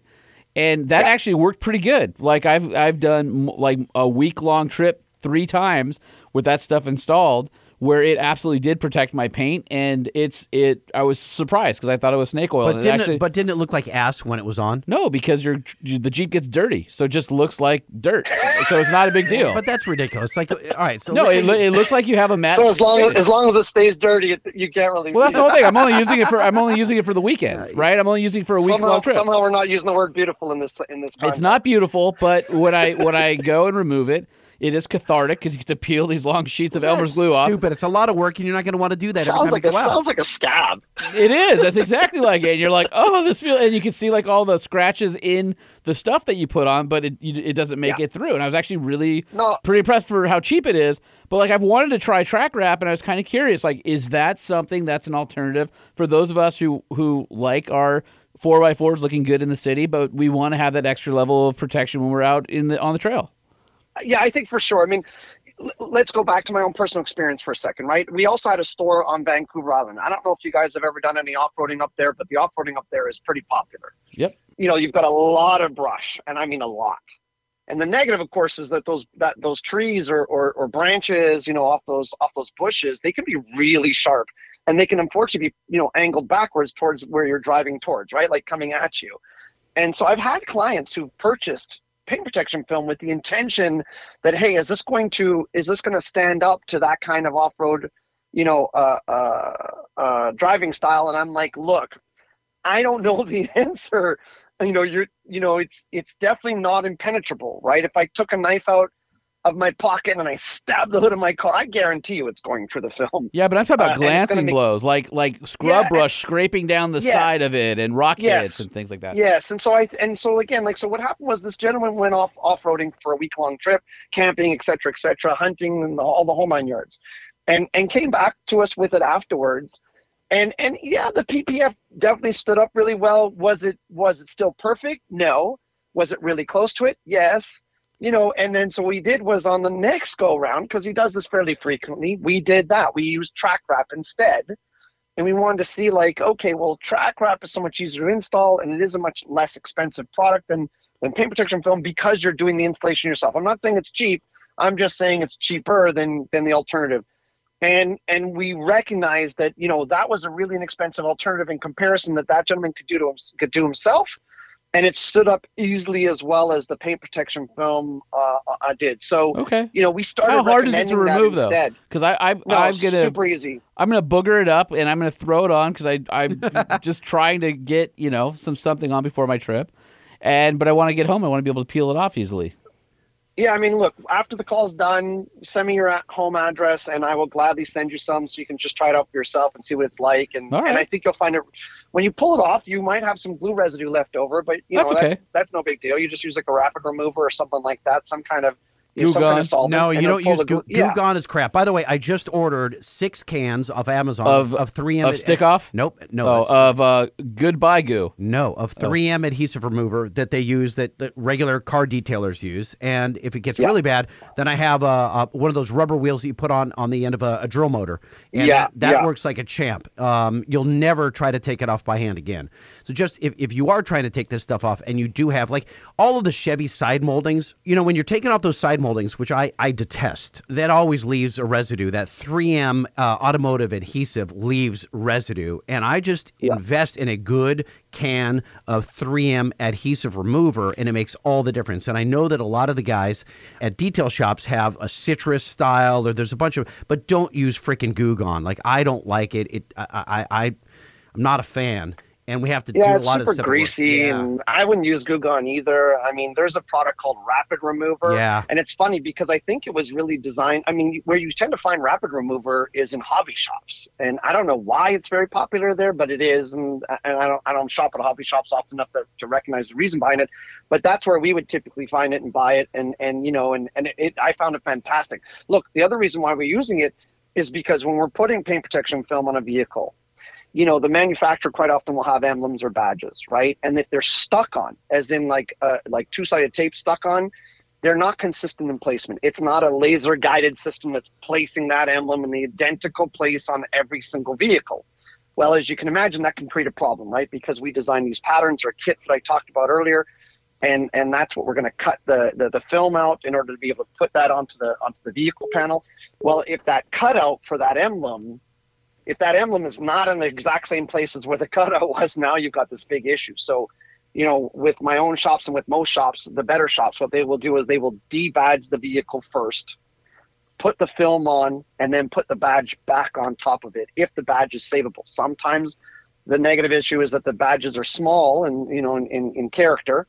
And so when you when you take them off, you could break them, or they might be too complicated to try and put back on because of the two sided tape you got to put it too thin. So you just order another set of badges and you stick them on on top of the film instead. But uh, I I can't stand removing that two sided tape. Like it is it is like crazy difficult. I love that wheel by the way, the white wheel that you're talking about. I use it a lot. Let's talk about here's here's so we have. I think Holman and I both have friends that uh, that that do paint protection films and vinyl wraps and all that stuff. And the one thing when you ask them about various brands, XPEL or others, and I go, you know, they they have different opinions about the brands, but then you go like, well, I don't want you to use a razor blade around the edges. And like, oh, you don't have to. XPEL has all the best files. I'm like, so then what if you use a competing brand? They're like, well, we just use the XPEL files. I'm like, okay, so wait a minute like I, it's like this weird thing that I found out talking to guys. It's like even though they're using X brand, they're using the XPEL cut files. I'm like, okay, so clearly XPEL has their S together when it comes to the cut files about every single truck on the road. It tells me that you guys are the, like the repository of all the good info, you know, and guys are kind of. How does that make you feel, and, and how did you amass all well, those I, cut files? I- you're going to have a good laugh then by the end of this for sure. I'm the I am the individual known throughout the United States and hated by some, to be very candid, for getting rid of that. I, I found that absolutely ridiculous. When when XPEL asked me to come and join them over here on the East Coast and start running, I, at the time I think I was I was managing 15 states, and and I started and we would get an email for every transaction that one of our clients would would, would do. Right, there was an, a, an email a copy of that invoice, if you will, that was sent to the to the sales rep. In this case, myself. And and I used to get these emails, and it would say cut bank on them, and it would say like let's say a thousand bucks. And and I and I was like, what is this thousand dollar cut bank thing? Like I, I think I know what cut bank is, but I don't understand what the grand is for. Right. And I was like, wow, this thing kind of sounds like free money. Like, okay. And so I reached out to one of the other US reps. I said, hey, what is this all about? And they're like, oh, well, that's when somebody's using our software, but another film. And I'm like, sorry, Ah. but what? And they're like, well, what do you mean what? And I'm like, well, what? Yeah, what do you mean? Like, you can you can use another brand of film and then use our patterns? And they're like, yeah, well, we we charge for that. We charge an extra dollar per square foot. So it's you know it's it's free Oh. money. And I go, and I go, let me let me understand this correctly. You think that for a dollar per square foot, this is a benefit to XPEL? We are actually helping all of our competitors make their film look better than it currently does, even though they might have great looking film, but better in installation than it currently does because they're using our patterns. And do you think that a shop is actually telling a customer, hey, by the way, I just want to let you know that the reason why your car looks so fantastic, your truck looks so fantastic is because I used XPEL patterns to make it look this good? No, they don't. They talk about the film that they used and how phenomenal they were as an installer to make that, that installation look as good as it is. So there's no advertising going on for XPEL there's a minimum amount of resource. You're actually allowing this company to compete against your actual XPEL stops, right? The ones that are in fact using your film. You're enabling that competitor of theirs that's right down the street that maybe couldn't get that job if they didn't have that pattern because that client is aware of blades and doesn't want anything getting cut on their car. And, and it's just, it made no sense. So, so XPEL was a little concerned because here in the United States, that's that's not how it was done. It was kind of like what I said. Hey, if you use a competitive film, we would sell it to you at a, at a surcharge. But everywhere else in the world, we weren't doing that. We weren't allowing it. So I said, well, guys, look, I'm really uncomfortable with this. And and this was back in October 2017. And I and I sort of said, hey, I, I'm gonna I'm telling you right now, I'm cutting every single one of these clients that's doing this off right now. Now they have they would give a choice, right? I would say you can either switch to my film and use XPEL's film, or you can no longer use my software. You choose. Like it's not. I'm not going to force it on you. I'm just going to tell you it's one or the other. And it Which was is totally fair. And I thought it was totally fair too. And I had very fair conversations with all of them. Some of them got outrageously upset because look, uh, you know, you have friends that you mentioned that are in the business, right? I can guarantee you that whether it's a window tint person or a ceramic coating person or a paint protection person or a vinyl, they tend to love whatever they're currently using because they're accustomed to it and used to it. And and every film has a sort of different application process, if you will, maybe a different glue, a different stretchability. You know, it performs differently in one temperature versus another, humidity versus, and and and and the way the edges stick or not stick. I mean, that that is an actual reality. And and and just like tint, right? Some of them shrink easier, some of them don't. Some of them have different colors, some of them have different scratch coatings. Uh, the the ceramic coatings themselves, some of them flash fast, some of them slash, slowly, some of them you can do a whole panel once, and you can only do a part of a panel at once. Like there is drastic differences to all that. And so the installers, especially, forget the business owners, right? But the installers, especially, are very are very difficult to convince. Hey, this is a benefit to switch from your what you're currently using to another. But I, I didn't care. You know, I, I didn't care. It wasn't about what you wanted to do as your installer. It was about what was best for XPEL. So I I shut it off. And everybody in XPEL was seeing, you know, really good growth, right? You know, every single sales rep was seeing you know, for sure 30, 40% growth year over year, but I was seeing triple digit growth year over year. And it was because nobody or almost nobody was willing to was willing to lose the patterns. You know, I started by you asked me some history and I started by saying, look, XPEL started as a pattern company right back in the 90s. It it, wa- it wasn't a film company. It was a pattern company. They had they had this mindset that there's got to be a better way to install paint protection film with a more efficient way with with less opportunity to, to mess up the car in other words cut the car up and have less waste and more accountability. And that's where patterns was derived from. And and that, they never lost sight of that. Even though they got into distributing film and then producing film and then going into window film and ceramic coating all the fact of the matter is that is what they started and they stayed on top of that they have pattern designers all over the world right and and they've always done their pattern design for paint protection film in-house meaning not relying on a third third party shop to send something in and pretend it's the right car and hope it's the right car and pray to the gods it's the right car and that it's actually a pretty, pretty decent pattern, which is what a lot of companies do. And, That and- wasn't true for talking about patterns really quick. People don't Yeah. realize patterns aren't just scan the car and put them on there because of the different film, how it stretches, how it goes around convex or ca- concave surfaces. It really has become something proprietary after you get it just right that you don't want to just hand out because it's probably taking you you know, uh, tens to hundreds of hours to get it just perfect so it lays just right on every body surface. And and so that's that's super important. Yeah, it's really important. Look, at SEMA a couple years ago. You mentioned SEMA a couple years ago. There was a brand that was showing this 3D scanner thing, right? And and and I saw this myself, and I watched them scan a body panel of an exotic vehicle, and I watched them walk over to the other computer, and I watched them w- plot off that that fender, and then I watched them go and install the fender, and it was really good. I was like, oh man, this is XPEL's like number one resource that no competitor is even close to, which is our pattern database. Like that's I, I don't mean to be disrespectful to other companies, but that is for sure how I feel about it. And I, I'm really good friends with most of my competitors and, and maybe off the record, maybe not so much on the record, but off the record, they all agree with me. Well, here I'm looking at this and I'm and I'm kind of like crapping my pants, right? Because I'm thinking, wow, like I could probably scan a bunch of cars in a couple of days and I could start to catch XPEL's pattern database.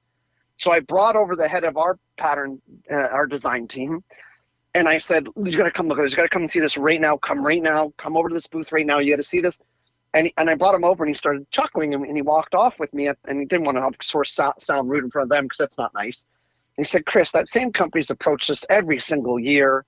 What you don't know is that that pattern has already been plotted and tested and plotted and tested and modified and adjusted." many, many times over. They're just making it look like they just scanned it and they're just plotting it. It cannot. Showmanship. It cannot. Yeah. It, it is, right? It is. And that's what it gets down to. But it cannot sit there on a complicated pa- panel. Okay, if the panel is completely 100% flat, yes, it can accomplish that. But nothing is. Maybe the roof, maybe on an escalator, something like that, maybe the roof, right? But like other than that, that's really about it. But like anything where there's curve, it cannot take a three dimensional scan, plot it out on a two dimensional film that's then going to be back installable on a three dimensional panel because I don't know if, if you guys know this or not, but if you don't, there's something very interesting, and that is that the, the pattern is not the exact dimension of the panel. Of course not. There's No, it's temperature and shaping and stretched. right. Yes. Yep. Right.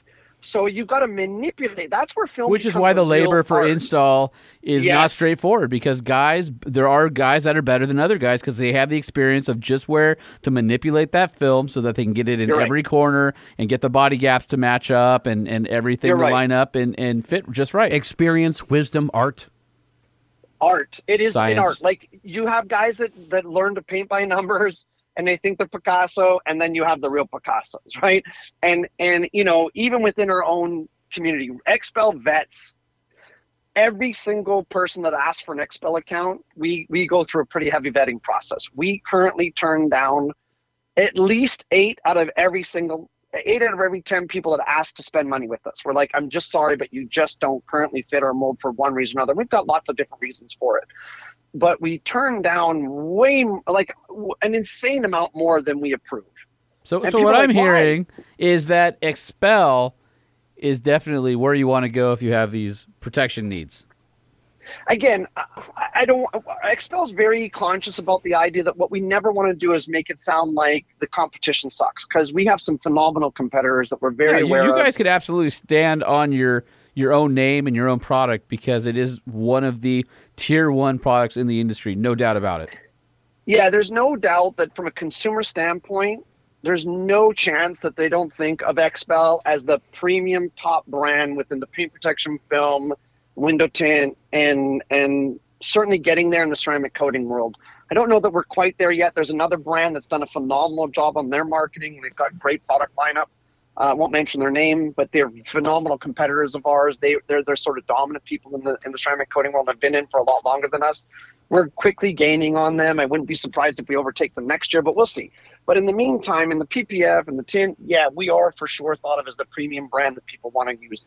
But again, a lot of it comes back to those patterns. They know that an XPEL account doesn't need to use a blade. Now, you might need a little trimming, but that's not getting cut on the car. That's getting cut on the overlap of the extra film where you where you've said, hey, give me an extra half inch on the hood. And then when you go to wrap underneath the hood, you might trim off a quarter of an inch so that you've just got a little bit less film so you're not creating as much bunch, bunching or fingering underneath. But that's not cutting on the paint. But, you know, again, you mentioned that these shops have XPEL patterns. Well, that's because all of our competitors used to say to the customers, yeah, well, what you want to do is buy our film, but then you want to go and buy XPEL's DAP, which is the, the design access program. That's the patterns. And even though you're going to pay a premium for it, it's still worth it because they've got the best patterns by far. We're, you know, we're not in that running. Well, when I cut it all off and then I had such extreme success with it, we made it a corporate mandate. So as of January 1st of 2020, a number of things came about. One is we were no longer selling what we call cut bank. I think there was a couple of stragglers that we weren't aware of here in the US that maybe, you know, we didn't catch, but certainly by now that's all dealt with.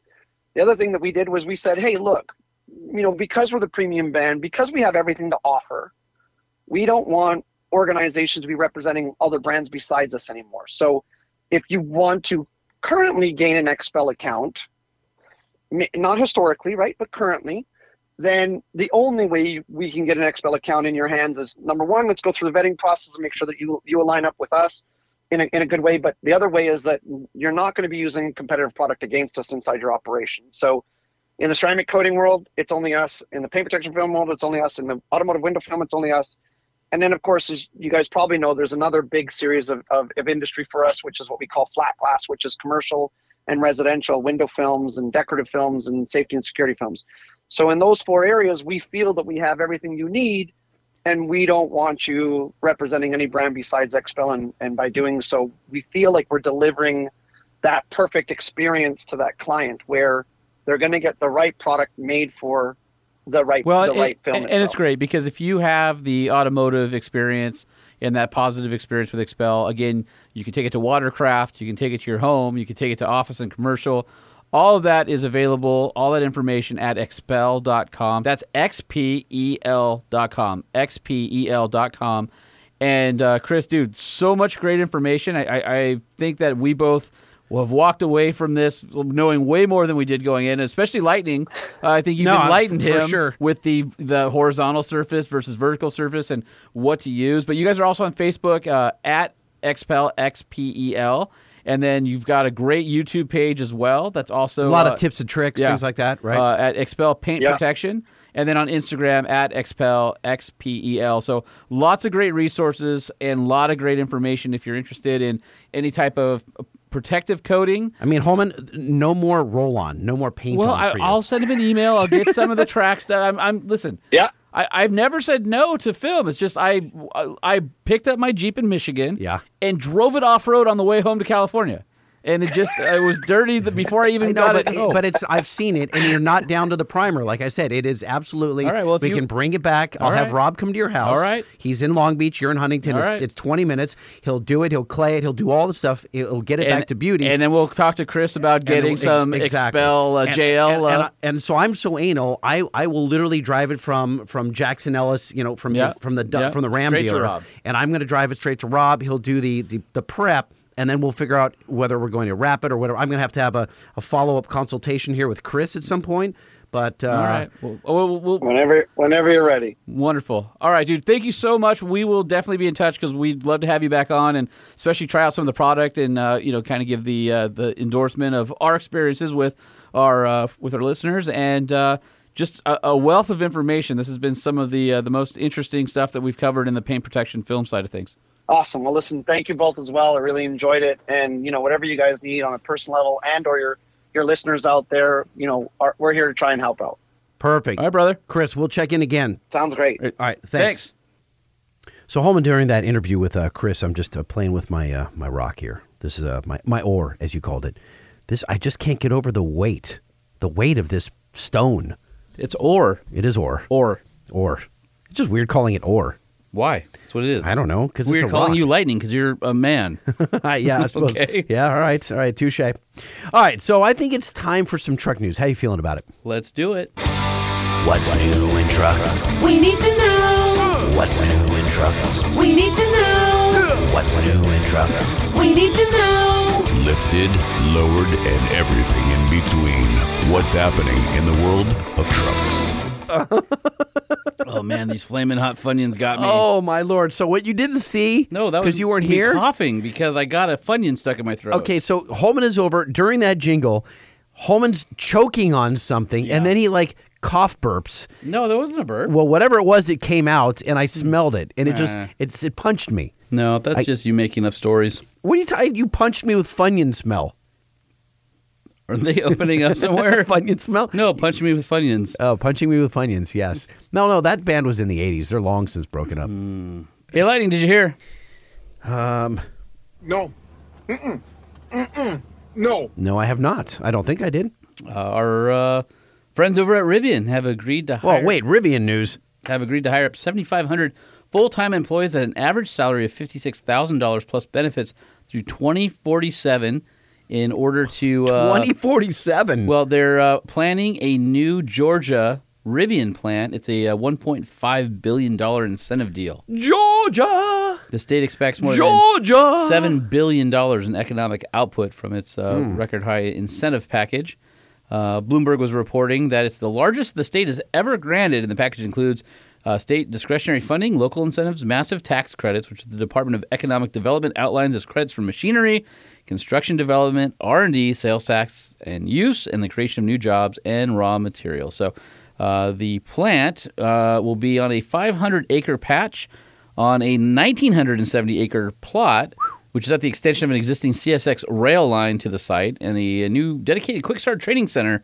Uh, the Georgia Department of Transportation will even build a new frontage road, widen Highway 278, construct a new site access road, will build a new I 20 interchange. So that's a hell of a deal for the uh, the folks over at Rivian, along with the anticipated 7,500 full time jobs for you guys in Georgia. Keep your eyes open. I mean, that's uh, how, I, that is really uh, talk about committing. 2047. Well, and they're saying collectively they expect that there will be over 15,000 jobs created because of all the suppliers and everybody else, restaurants, you know, everything that has to come in.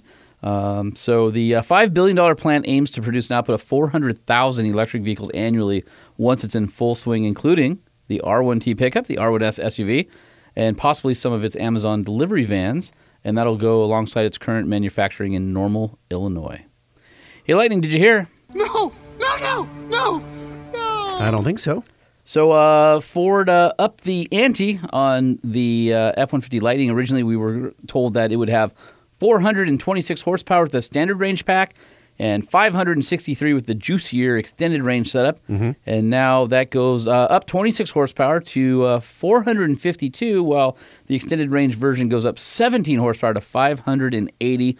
Both versions will uh, still uh, produce 775 pound feet of torque. Wow. Um, so there you go. Ford giving you a little uh, bonus horsepower in the F 150. And then just to recap, uh, the ranges uh, go from standard range around 230 miles and the extended range miles around 320 miles. And how does that uh, compare to the Rivian that we Uh, just Ri- came in? Rivian is uh, rated, I think, 300. And with the off road package, we're seeing like 270, 275, something like that. And torque wise? Uh, torque is nine something in the Rivian. Okay, It's it a feel lot. it feels it. It's it uh, really feels it. It gets up and goes. That's Yeah. for uh, that's for darn sure. Hey, Lightning, did you hear? No.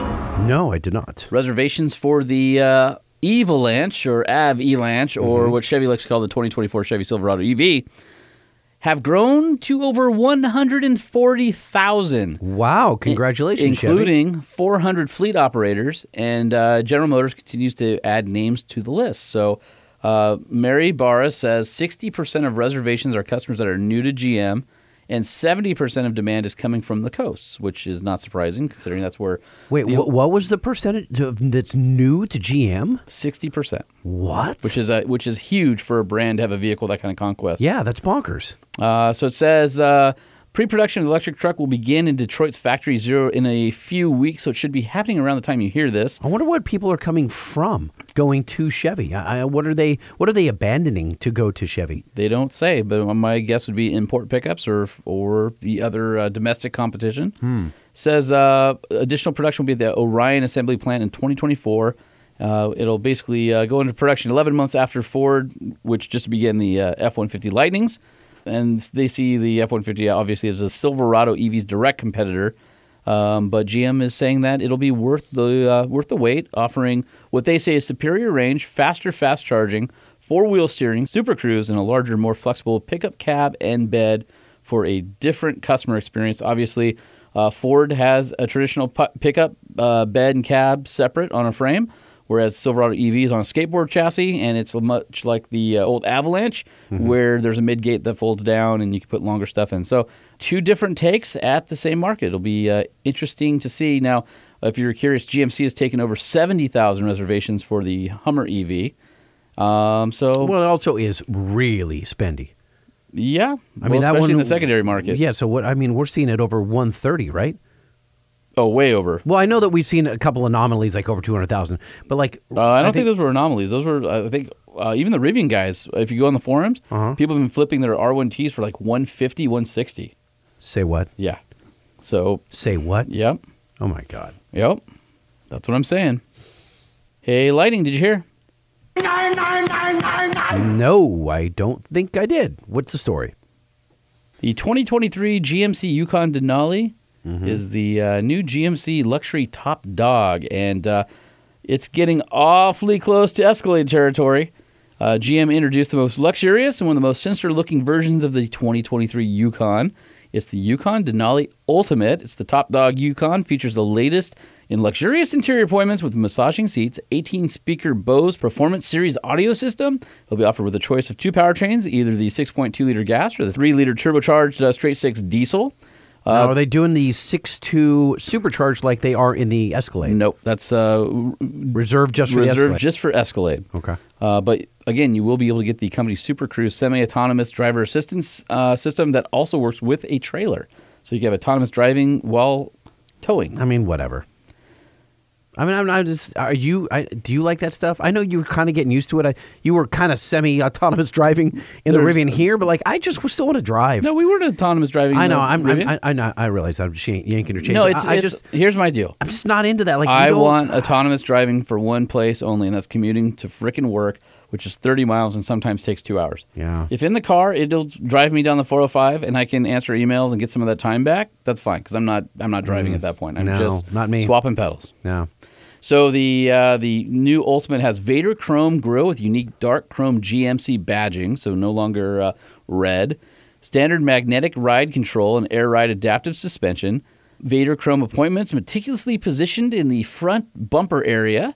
Active response four wheel drive system with the electronic limited slip differential and auto track two speed transfer case. Vader Chrome fender vent. Vader Chrome finish accents. Now, what they call it Vader Chrome, they're talking about just black black, black chrome. chrome, right? Okay. 22 inch, seven spoke, ultra bright machined wheels with bright chrome accents and dark paint, and they are pretty sexy looking wheels. Then on the inside, 15 inch heads up display, 12 inch diagonal digital cluster, laser etched authentic, uh, uh, I guess, Paldao wood. Available Super Cruise, Alpine, Umber interior, full grain leather, 16 way power massage and heated and ventilated seats. Uh, I mean, Denali metal badges, just on and on. and Sounds on. super sick. It's uh, it's it's gorgeous. Here's a picture of the uh, the new interior. And this has on. Oh yeah, that's beautiful. Yeah. that's gorgeous.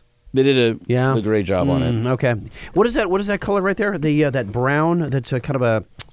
What would you call that leather interior? That is. It's a uh, they're caramel? calling it Alpine Umber. Alpine umber. It's a it's a darker caramel. It's like a ba- it's like a baseball glove. Yeah. that's probably the easiest way. So it's bla- basically the interior is black and baseball glove. Okay. which is pretty cool. So uh, anyway, uh, The no, price on that sucker is. I was just gonna say no uh, no word on price yet, but it ain't gonna it's be cheap. It's gonna be. Yep, big time. You got it. Hey, Lightning, did you hear? No. Uh, we missed this because we've been uh, busy and had some shows banked. Mm-hmm. But I just wanted to throw out the very day that Ford uh, had their press release on the F 150 Lightning, uh, Ram dropped a press release right on top of them. I just thought that was funny. What was the press release? How did they try and snuff them? It was just a report on the upcoming uh, electric Ram. I just thought it was funny that they stunted uh, Ford a little bit, or at least tried to. Um, always amused by those types of things. Ram has been. They've been. I mean, has there been a bigger bomb drop than the TRX on the Raptor? I mean, they just. Yeah, they just they love they love lobbing lobbing bombs over there. Uh, but anyway, And every once in a while, they just have a grenade. You know, it's like it doesn't kill anyone, but it like scatters the Ford crowd. They're like, "Oh my god, man, how would we react to this?" It's just funny. And Ford tries to do it back, but it seems No, somewhat well, ineffective. no, Ford kind of was the one that started it. Well, they did. yeah, Ford's always been the we're gonna mess up your party. So it's just funny to see other manufacturers. Oh, do really? to. Okay. Well, you're on the inside, It's I'm a game. It's yeah. a game they all play. It's Okay. it's it's sometimes annoying, sometimes funny. hey, Lightning, did you hear? No. I don't think so. Uh, the 2022 GMC Sierra 1500 AT4X has Mm-hmm. been unveiled. It's a sexier GMC version with Multimatics as the uh, uh, Silverado ZR2 that I recently drove. Right. And uh, it's It's what you expect. it's exactly what you thought it would be. It's a Yep. ZR2 in GMC clothing. So, hey, Lightning, did you hear? No, No, I did not. Hey, by the way, if you have any nose handy, uh, maybe, maybe You running maybe- out of nose? Maybe yeah. we should retire that bit. Or no, no way. Are you kidding me? I'm looking for new nose. So if you feel like you want to send me one and you want your voice on the Truck Show podcast is saying no, maybe it's your child saying no, and I don't have any little kids, uh, record it and send it to me as a as a file. How about that? Truckshowpodcast at gmail.com. Truckshowpodcast at gmail.com. Any kind of no you want to send to me, I'll add to the mix. And What if be- I just said no right famous. Uh, I don't want your no. All right. Hey, Lightning. And by the way, you tell me no all the time. did you hear? I mean, no. I think No, I did I think you already said something, but I just wanted to, you to burn another no on the board. Uh, Volkswagen will officially uh, revive the International Scout as an electric pickup and SUV with International Scout styling. So apparently, VW actually has the use of the Scout name locked up because it acquired Navistar, which used to be International Harvester. So in that portfolio of IP came Scout. Well, if you look at the renderings, apparently there's somebody within Volkswagen put it up and then it went right off the internet, but not before a bunch of automotive people went, um, not so quick, sir. Interesting. And uh, they've been talking about building an all electric pickup for the U.S. market for a while, but never quite committed. However, the Wall Street Oh. Journal reported that VW's board of directors was set to approve a plan to revive International Scout brand lineup of SUV and pickups That would be have huge. been reinvented as EVs and sold stateside in a move telegraphed by a company executive back in September. Volkswagen later confirmed the move with an official announcement. Last month, VW's U.S. chief Scott Keogh said uh, EV pickup in the U.S. was a chance of a lifetime for VW, teasing that the automaker could "quote unquote" offer alternatives and some new ideas into the segment. Um, so anyway, it sounds like they're all in on this uh, Scout idea. I'm kind of digging bringing back Scout. That's kind of cool. The r- renderings are very cool. It's a very much a modern. Can I see? Would you mind sharing? Hold on, let me see. That is oh, that is cool. That looks like a Bronco. Scout. it looks no, the top looks like a Bronco with no, butt, No, I don't think so. I think and like the Scout. bottom one looks like a Rivian. Interesting. No, the bottom one looks more like a Rivian than the top looks like a Bronco. Okay, Uh, let's see here. So uh, those are silhouettes, right? That's what I would call those. Yeah, I mean, it's just like a chalk drawing. Right. So uh, it says VW's new Scout SUV and pickup would face stiff competition from both its traditional competition from new startups like Rivian, Hummer, and Ford. Obviously, this would put VW a little bit behind the curve, but I think there's some uh, magic appeal of the International Scout brand that would bring customers in wanting that, uh, and it gets Volkswagen into the game with a brand that Americans have been longing for for a while. So I, I agree, hundred percent. interesting to see what happens there. Hey, Lightning, did you hear? No. Sean Holman will be one of the very first journalists to drive a new 2023 Jeep Grand Wagoneer with the engine that will be replacing the Hemi. So uh, I will be in the near future driving the entire Route 66 from Chicago to the Santa Monica Pier, What? and I have acquired for this trip one of the very first Hurricane twin turbo straight six powered Grand Wagoneers. Right. Okay, don't believe me, but I'll bring back Really? audio. Wow. That's impressive. Yeah, not bad. That could be pretty cool. Yeah, I, I'm excited because if I'm going to be doing a 3,000 mile road trip, that's the vehicle I want to do it in. Oh, yeah. It is unbelievable, Very luxurious. beyond luxurious. It is a absolute like La-Z-Boy on wheels. It is so comfortable. So I'm looking forward to doing that and bringing to our listener what it's like to drive the engine that will be eventually replacing uh, the Hemi.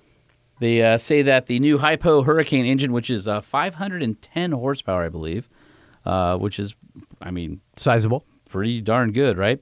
Uh, will be a $2,000 premium over the standard 6.4 liter V8 Hemi on regular wheelbase Grand Wagoneers. So it'll be an upcharge, and so in this case, the uh, the smaller, uh, more powerful engine will be the uh, more expensive option. And I've driven it with the 6.4, and it's awesome with the 6.4. So I can only imagine. I love straight sixes though. So- Uh, we talked about before. If you're going to replace your V8, Yeah. Hey, regarding the uh, the Grand Wagoneer. Yep. What's up with the? It's not a belt line. It's the roof line. It The- looks like you could take the top of the roof off. Yeah, Like it's it's about. got a black roof. Mm-hmm. It's a black roof. It's like six inches below, but when it's tone on tone, then it's just a random band around the top. It looks that's like why you don't uh, get tone on tone. You know, it, it looks I like think it looks good um, as a, It's uh, like two-tone. everybody's working for. Like it's got a headband on. You know what I'm saying? Mm, I do not. It does. It, the Grand Wagoneer is wearing a headband. Everybody's working for the weekend. Here we go. So the uh, high output version of the i6 will uh, deliver 510 horsepower and 500 pound feet of torque compared to the standard 6.4 of 471 and 455. Yeah, see, that's healthy. And T-H-A-K-Y-O-U. Thank you. Thank you. That's thank you for uh, all the Jeep fans asking for more horsepower. all right, and uh, it looks like uh, you'll get about two miles per gallon more with the more powerful engine. So Wow. that's a big deal in a big vehicle like that. So normally the horsepower goes up and your fuel economy goes down. This is converse. because it's a smaller displacement engine with turbocharging. You should ask your buddy Gail about that. He might yeah, know no, a thing no, or he two. knows a thing or two about that. Yeah, that that makes sense. Hey, Lightning, did you hear? How about new? No. The 2023 Toyota Tacoma offers more SX, adds new chrome package. Do we care? No, no, I don't think we do. But the Toyota Tacoma SR5 trim falls right above the base SR in the popular midsize truck pecking order. Gets a few more goodies for 23. Uh, called the SX package and the Chrome package, the addition uh, deliver a little extra panache without costing a fortune. In addition to these packages, the V6 SR5 now has smart key operation and 10-way power adjustable driver seat with Are you still lumbar. talking about the Tacoma? The SX package already available on SR trim's been extended to SR5. Black 16 inch wheels and stuff. Black lug nuts and chrome package adds chrome. What's that? I'm sorry. Are you still talking? Hey, Lightning, did you hear? No, I don't think I have heard. Turns out the 2023 Toyota Tundra also gains the SX package. Uh, the affordable Tundra uh, gets a snappy looking. No, no, no, no, no, no, no, no, Yes. No. no, no, no, no, no, no, no, no, no, no, no, no, no, no, no. No. Listen, there are going to be people listening to the show who are I looking at know. Tundras and they're going to say, you know what? I know. That's what they say. They're going to say, you know what? I uh, I want the SX package because it provides decent visual boost to the plain looking base model. Listen, it gets dark gray 18 inch wheels, body colored matching door handles and bumper inserts uh, in place of the regular SR5's black pieces and blacked out badges. And then Toyota also switches out the SR5 cabin's silvery trim with black colored bits for a more serious, slightly somber vibe. Uh, the wheels look cool, so we'll just go with that. So what you're saying it has nice accoutrement. The accoutrement that you will need. Accoutrement? All right, well, then, uh, uh, yeah, next to last. Uh, go over to uh, motortrend.com slash four-wheeler. Uh, Jason Gonderman recently wrote a great article called "Is it cheaper to buy a Ford Tremor or build one with aftermarket parts?" Oh, interesting. I can totally build that for less. In quotes, everyone on the internet. so, uh, but you can't. He, he combined it and kind of wrote this pretty cool story about what it would take. Can you cut to the chase? Can you give us the punchline of the story? Can you give us the summation? But what what if I just want you to be able to go read it? And this is my way of getting traffic on the website. But listen, we don't we we all judge a story by its headline and we don't even read the contents. That's how we all consume news these days, right? Uh huh. Yeah. so tell me, just, uh, what was the answer? Just Google. Is it cheaper to buy a Ford Tremor or build one with aftermarket parts? And uh, there you go. Okay. Hey, Lightning, did you hear? What? No. No. You finally get your answer on the Raptor. Uh, internet leak indicated uh, uh, a particular engine sitting on a factory floor that was destined for a Raptor that had the engine code 5.2 liter on it. So really, it l- five two supercharged. Yep. So it looks Wow. like yep, it looks like the uh, the new engine will be the Predator V8 as we guessed, the 5.2 liter V8 from the Mustang Shelby GT500. It's aluminum dual overhead cam, 32 valve engine. Produces 760 horsepower and 625 pound feet of torque. Wow. Obviously, that would beat the Hellcat numbers of uh, 702, although I think the Ram is 650 torque, so it's a little lighter on torque. But that makes sense because it's a, a whole liter larger. Right. So we'll see. And I don't know if they're going to tune it differently in the Ford. They haven't announced any of that good stuff yet. I think uh, Ford's probably going to have the last laugh in the V8 wars, and I think you'll see a high output version of that uh, straight six from the Grand Wagoneer going into the TRX. That would be my guess. I don't know that for sure. But we know that it's replacing Hemi. We know that there is a high level. I think you'll see the Hypo Hurricane that's in the Grand Wagoneer replaces the 6.4, and the regular powered version of that replaces the standard 5.7 Hemi. That would be my guess. Are we going to be held accountable for all the crazy things we say? So, are we going to be held accountable for uh, Holman just No. uh, spouting off about this that? Might this might change? You never know. Um, we did hear there were rumors uh, that Ford had some development trucks with 5.2 with some uh, durability issues at that Mustang power level. So who knows? I, I would just you know maybe they come out 703 horsepower. You don't you never know. Because uh, TRX is 707? 702. Got it.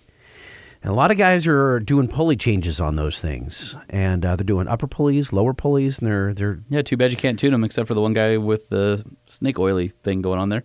the snake. Oh, you're talking about the twin turbo system? Yeah, it'd be nice if you could uh, tune them. I know there's people who say they can, but I haven't seen one or been in one yet. So, Uh, well, although Hennessy does, Nope, Corey Willis has tuned his. Well, before Oh, that's it. right, that's Yeah. right. Well- he tuned it. Now you do have to take out the you do you got to play some monkey business with the Yeah, ECM. yeah, so eh, they're going to find it. So It's if you have yeah, a, it's not you like got a a play- spare ECM, then you you can do it just like you know the guys with the new Duramaxes. If you got a spare ECM, you can swap and do all that unless shenanigan. you're in but California where they're reading your stuff. Yeah, true. Well, luckily not everyone's yet, but they will be. It's going to suck. They will be. They will be. Yeah. And over the air is going to Yeah. brick all that stuff for you guys. Isn't it fun? Now, wait a minute. So this airs. You guys have probably already read about this. Maybe unless you you're not on the internet a lot. Um, trifecta tuning out of some little podunk town in Washington. Apparently, they're authorities it in the space. podunk? It's not podunk. It's I couldn't pronounce it. It's too many letters. It's weird. It's like there's too many consonants in this town. Trifecta tuning. See if you can pronounce it. What is it? It's like Shoshashi or Shonoho. What is it? I, I well, hold on. I'm, Go, I'll, yeah, pull it up. trifecta tuning in Washington. Uh huh. They have cracked the Corvette C8 programming. They've Snow- cracked Snohomish, ECM. Washington. Snohomish? Yeah. Snohomish. Yes. Well, apparently it's Snohomish. Why is that podunk? It's just weird. It's weird. All right, we and if you I live there, you- you're weird. Hold on, you should apologize to everybody in Snohomish. We have listeners in Snohomish. Yes, we do, 100. percent Well, then I apologize. No, with the drop. Oh, okay. We are deeply sorry. Lightning Mm-hmm. is deeply sorry. We're sorry. He's sorry. He's We're sorry. sorry. Mm-hmm. I'm We're sorry. sorry. Yes, all right. I'm sorry to everyone in Snow Snohomish. Snohomish? Yep. Snow Snohomish. Okay. Anyway, so they uh, apparently cracked the ECM. Even when we talked to Corey Willis and other guys who really know tuning, they thought it's going to be a couple of years before someone gets in, and they're already in. So uh, something's weird. I, I don't know. They didn't use the piggyback tuner. They got in. So this is going to be really interesting to find out. Which this means, by the way, is that you're going to see you're, you're, you'll start seeing twin turbo kits, things like that. Legal, assuming they can get CARB EOs on these things, you're going to start seeing really cool kits for the C8, and then other because I guess trifecta. Well, the uh, C8's a big deal. The C8's a really big deal, not only because nobody's been able to crack it, but it's the first ECU that I'm aware of that an aftermarket company has cracked with Global B on the Global B platform. Right. And Global B is going to be pervasive throughout all of GM. So if you can crack the C8 now, that means people like uh, you know was Lingenfelter and some of those who have uh, supercharger and turbo kits are Mm-hmm. now going to be able to do it the right way, and not with pi- uh, piggyback modules. That's a big deal. Yeah, and the Trifecta company does only GM. So I didn't really know a whole lot about them. I started asking. I called up Corey immediately, and then I talked to some of our calibrators at work, and they're like, well, "This is a big deal." And even Corey was like, "If they got in, then that's Yeah. that's no one expected Global B to be cracked this quickly." Which is uh, could be a good thing for us. It could be a good thing for everyone. Yeah, for sure. Okay, so Holman, uh, let's change gears. You you gave us a truck review, a little kind of sort of of the Rivian. Yep. But now we've got to get another truck review in. That's crazy, two for one show. Yeah, there you go. But this time it's for the Frontier. Yeah, so uh, my uh, my guy over at Four Wheeler, Jared Corfage, uh, had one as a loaner, and he drove it from SoCal all the way up to Moab with it loaded with uh, people, gear, and a dirt bike in the back, and then drove it all the way back to SoCal. So, uh, Are we going to talk about him? Or are you going to let him in? all right, fine, let him in. This is uh, Jared Corfage, who we call Cornflake on our staff because nobody can spell his last name. We have not met. Shake hands right here. Nice to meet you. So Jared's the new guy, except he's been with us for like six years. Mm-hmm. And since nobody uh, nobody knew us come in because nobody wants to leave, uh, he just is perpetually the new guy. Uh, so Jared, uh, we're having you on because uh, Lightning wants to spend time in a Frontier, and I just uh, a And couple episodes ago he won't get me one because he That's keeps not touting true. that he's going to get one for like a month, and I'm going to be able to drive it around and Still working on that. enjoy it, right? But it hasn't happened, and you're my surrogate. It's the next closest yeah, and I said, thing. well, you know what? I do know somebody who put like 2,000 miles on one in a week and invaded Easter Jeep Safari in a Nissan. And uh, figured, you know what? If you came in, you could tell us all about the uh, Frontier. I should tell Lightning all about it since he's been dying to know. Well, let me tell you, being in a place that's strictly Jeeps and a Nissan was quite an experience. All right, we got a truck review happening. Truck review. Yeah. Rolling coal and dragging truck nuts. Now I'm gonna guess that you neither rolled coal or drug truck nuts. Neither of those two. Okay. Damn it. Damn I it. dragged other things, but not truck nuts. Okay. So if I if I had to have a complaint about the Frontier we had was it had the uh, the low hanging steps on it, uh, the rock rails, but they had the low hanging steps. I would have optioned it without that, and then it also had like the sport bar in the back. Uh, a real pickup truck guys, we don't need that stuff. Those those are just uh, flourishments and accoutrements that are unnecessary. The accoutrement that you will need. Accoutrement! All right, so Jared, it's it's all you. Talk about uh, let's see your trip, where you started, uh, what you did, how many miles you put on it. I don't know if you know fuel economy, your driving impressions, and you used it as your photo support vehicle. So you took it off road all over Moab, chasing down jeeps and full size rigs and stuff for uh, for features and things like that, right? We did a lot with the Frontier. Truck review. That was it? Yeah. Rolling coal and dragging truck nuts. kind of impressed with well- that review. well done. Yeah. Yeah, it was a great review. No, there's more. Oh, there's Five more. whole words about the Frontier. That was it. That was it. We're done. 2,000 ish mile trip. Started out in Southern California. We got the, didn't even get traffic. Left at 2 in the morning. Well, that's why. That's the only time there's no traffic in California, except for construction traffic, because that's usually when they shut the freeways down to fix them. And that was probably a pretty good place to start because that truck is comfy. How do you like the zero gravity seats? I, I, I was floating. I wasn't even sitting. Uh, There's some trucks where it feels like you're sitting on a plastic church pew. Sometimes there are pads in weird places. Dude, I'm driving right now a 22 Ram 2500 crew cab long bed, and it's the kind of the base model ish. It's a rental that we did for some emissions testing, Uh-huh. and the seats, look, the bolsters on your sides make me feel fat because they're really tight. But then I'm sitting on some kind of weird plush rock of some sort. So it's a milk crate with a towel on it. It's something strange because they look So- like they'd be comfortable. so that was not your experience in the when you get out, you feel like someone's been beating you in each butt cheek. Just, just, just. I, I'm not going to go down that road with Jared's butt cheeks because he's uh, an employee of mine, and that would probably cost some sort It of human get you sued, resources. yes. Yeah. Talk about uh, highway miles. Uh, how quiet was it? How was the ride? How was the power? Because it does have the uh, the most standard horsepower in its class. Those first 740 something miles up to Moab just just floated by. It's quiet. Did you listen to this podcast? I did not. Oh, because come that on. I said the first 700 miles. We're not talking about the way back. But the, I shouldn't even say quiet because that was it. The Fender audio system, Yeah. ten something speakers in there. Just you're rocking out. You can't hear the road. So you picked up Ken Brubaker and basically uh, shuttled him to Moab. So you guys had a truck with two of you in it with uh, a whole bunch of stuff in the back. Were you guys touching shoulders uh, while you were driving? No, and he's a much more sizable human being than I am. I'm five and a half feet tall, and he's a, he's a real man. He's, Ken is Ken is important because Ken is who? The editor of Four Wheeler Magazine. Ah, that explains it. We've had plenty of room in there, and it, it wasn't just us. Everywhere we go, I can't live without this Dometic fridge freezer. That lived in the back seat. Got to keep the Dr. Pepper and bubble waters cold on the road. Now, did you just put it in the back seat, or did you fold the back seats up and put it on the floor? What'd you do with it?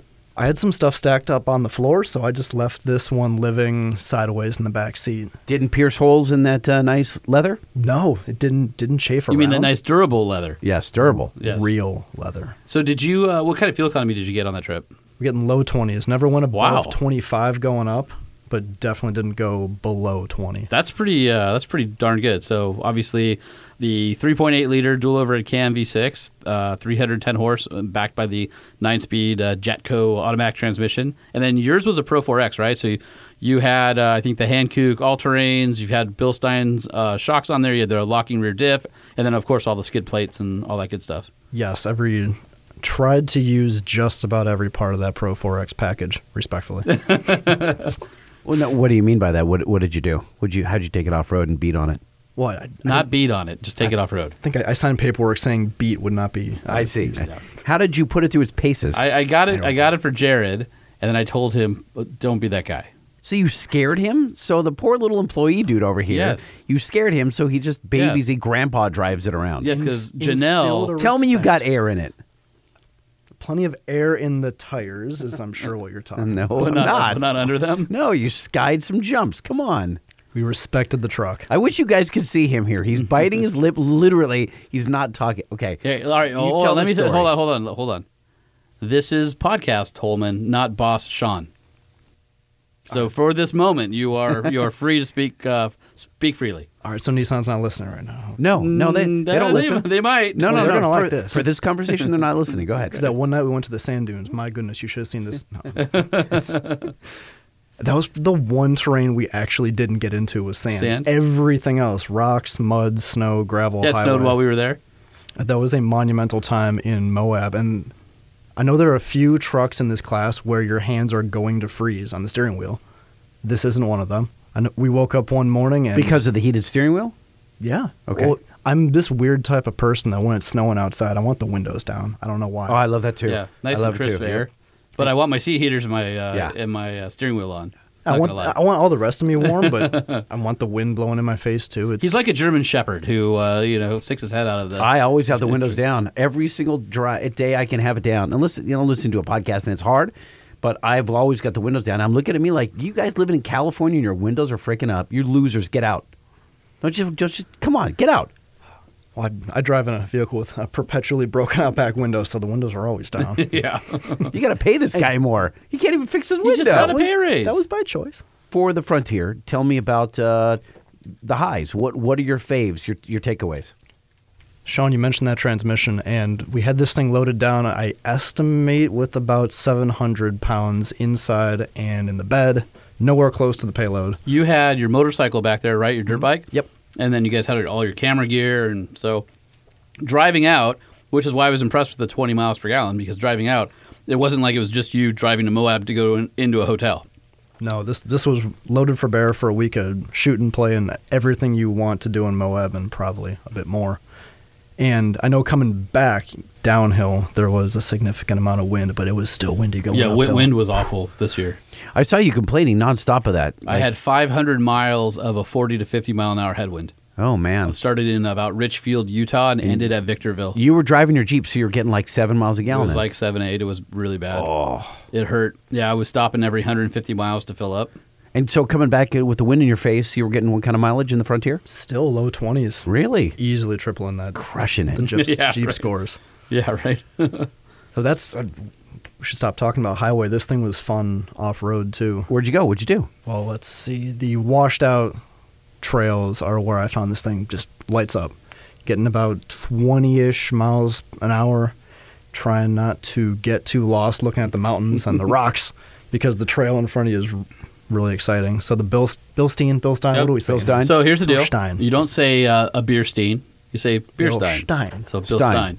Uh, You don't Bill- have to do. You don't Bill have to do the sh. sh Bill Steen is Bill, Stein's Stein. lesser known uh, cousin. cousin, second, yeah. second cousin. Yeah. Yeah, redheaded stepchild. Like no one likes him. It's Bill Stein. All right, Beer so Stein. The Bill Stein shocks. Yeah. did phenomenally. Cruising up and down the the washed out roads, and then you want to go a bit faster, want to go higher up the mountain, and I'm thinking Pro 4X, this is great. And you get going 30 or something, you hit a washout, you're gonna blow through the travel a little bit, but that's okay. I know one night after we were done shooting, it had just snowed that night. Started off at 6,000 feet in the desert. That's Red Rock territory. It's hot, it's dry, dusty roads. Started off on a gravel track, and that winds you up into the La Sal Mountains out of Moab. So, real quick, you go from gravel roads to this wonderful thing I see on the side of the trail. It's my favorite thing ever. It's called the pavement end sign, which is kind of Right. weird because I wasn't on pavement when I saw the sign. It goes from gravel to less gravel, more dirt, more rock. You go climb an elevation, and that gravel turns into mud. So it had just snowed in the higher elevations, which means mud where I was driving. That's great. So there are some trucks that we drive around here where you're fighting the traction control, or traction control is fighting you. Those the nannies, the ferries, whatever. And this one wasn't doing it. It was almost like the traction control was anticipating what I wanted to do on the trail. So I will say from testing the Frontier, unlike our media drives, we got to a point where you have to be in four low to use the rear locker. You can't use it in four high. And I was impressed. The traction control was really good in four high, climbing up a uh, big, rocky, kind of really loose uh, road where the Frontier had no problem keeping going without me having to shift into uh, low range to turn the locker on. I was really impressed with that when I tested it. on on that muddy dri- muddy drive for low, didn't need it for a lot of the time. A couple times I got sideways on the road, needed to back up, turn around, and locker definitely helped because you got to the limits of the articulation. And wow, I'm really glad that one wheel is pulling me the direction I want to go. That's awesome.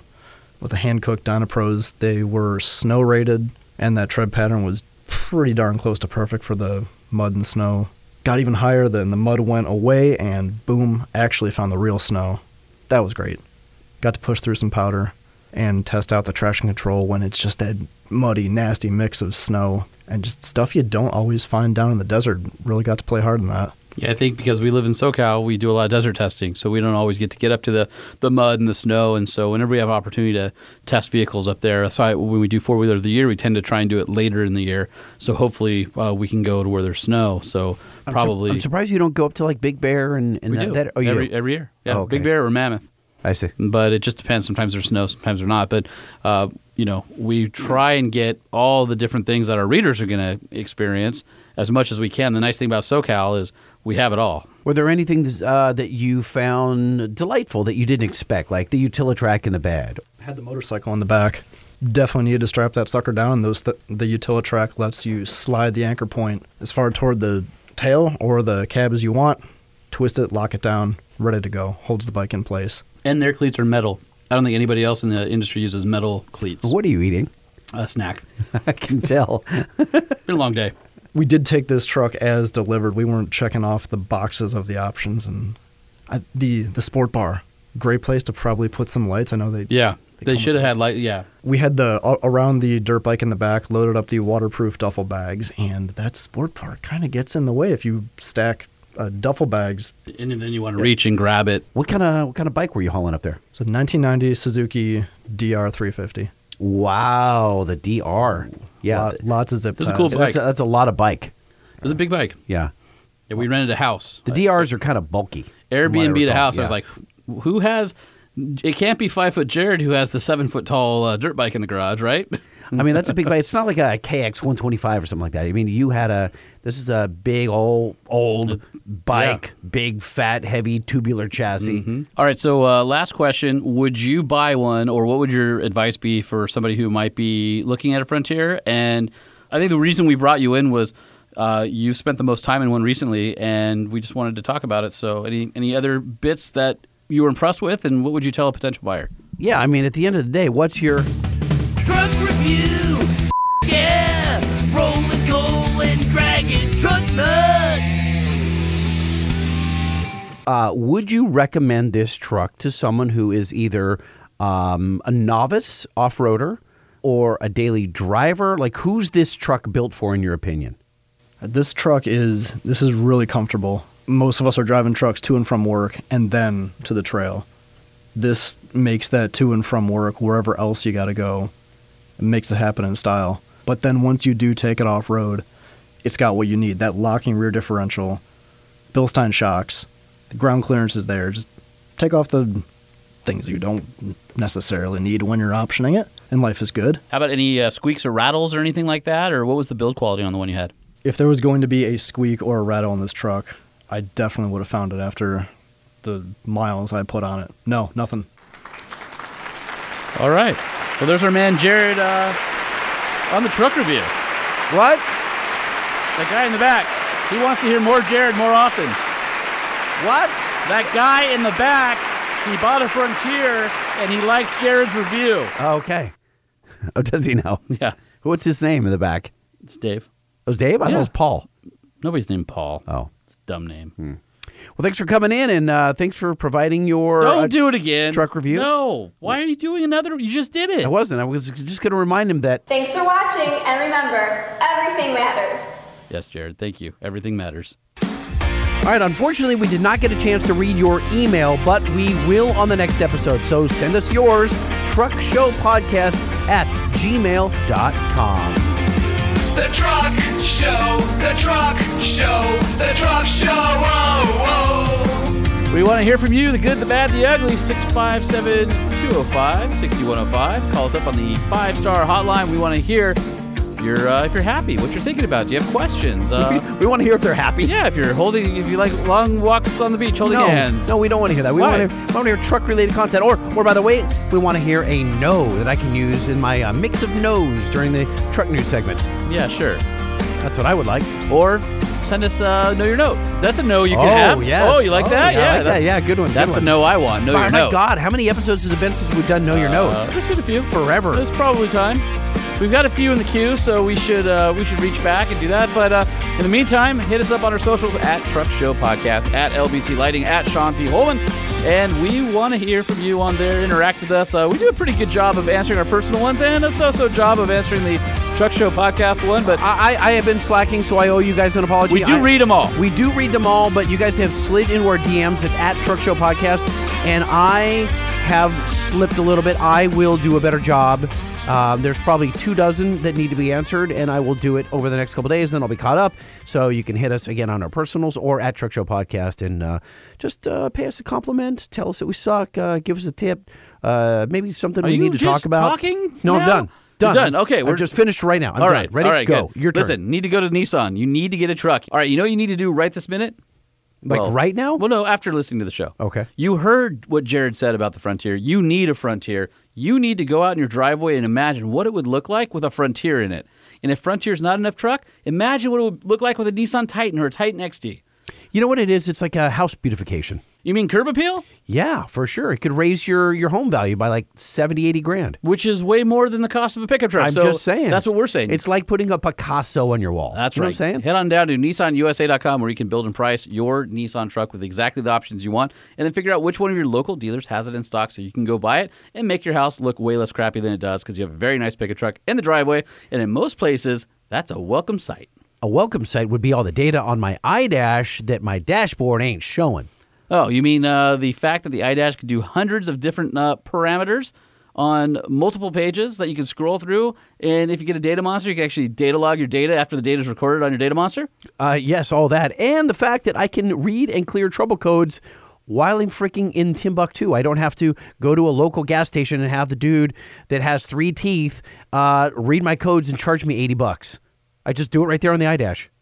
You seem sensitive about that. It's happened. All right, well, to uh, avoid anybody without teeth, head over to bankspower.com and you can get yourself an iDash for your vehicle and be uh, absolutely amazed at all the different types of uh, information that you otherwise couldn't see. Hey, you know what uh, we didn't talk about on this particular episode is, uh, is food. Well, speaking of food, I really don't want to talk about it. I want to go eat it. It's been a really long day. And uh, you know what this podcast is to me? What's that? Like a three hour workout. What? No, it's not at all. Feed myself with a bacon cheeseburger now. Okay, whatever, whatever makes you feel better about yourself. The Truck Show Podcast is a production of Motor Trend Group. This podcast was created and produced by Sean Holman and Jay Tillis with production elements by DJ Omar Khan.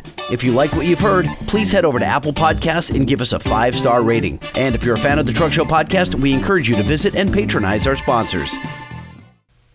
How to lose weight in four easy steps. Step one, no beer. Step two, portion control. Step three, have your heart broken. Step four, no fruit juice.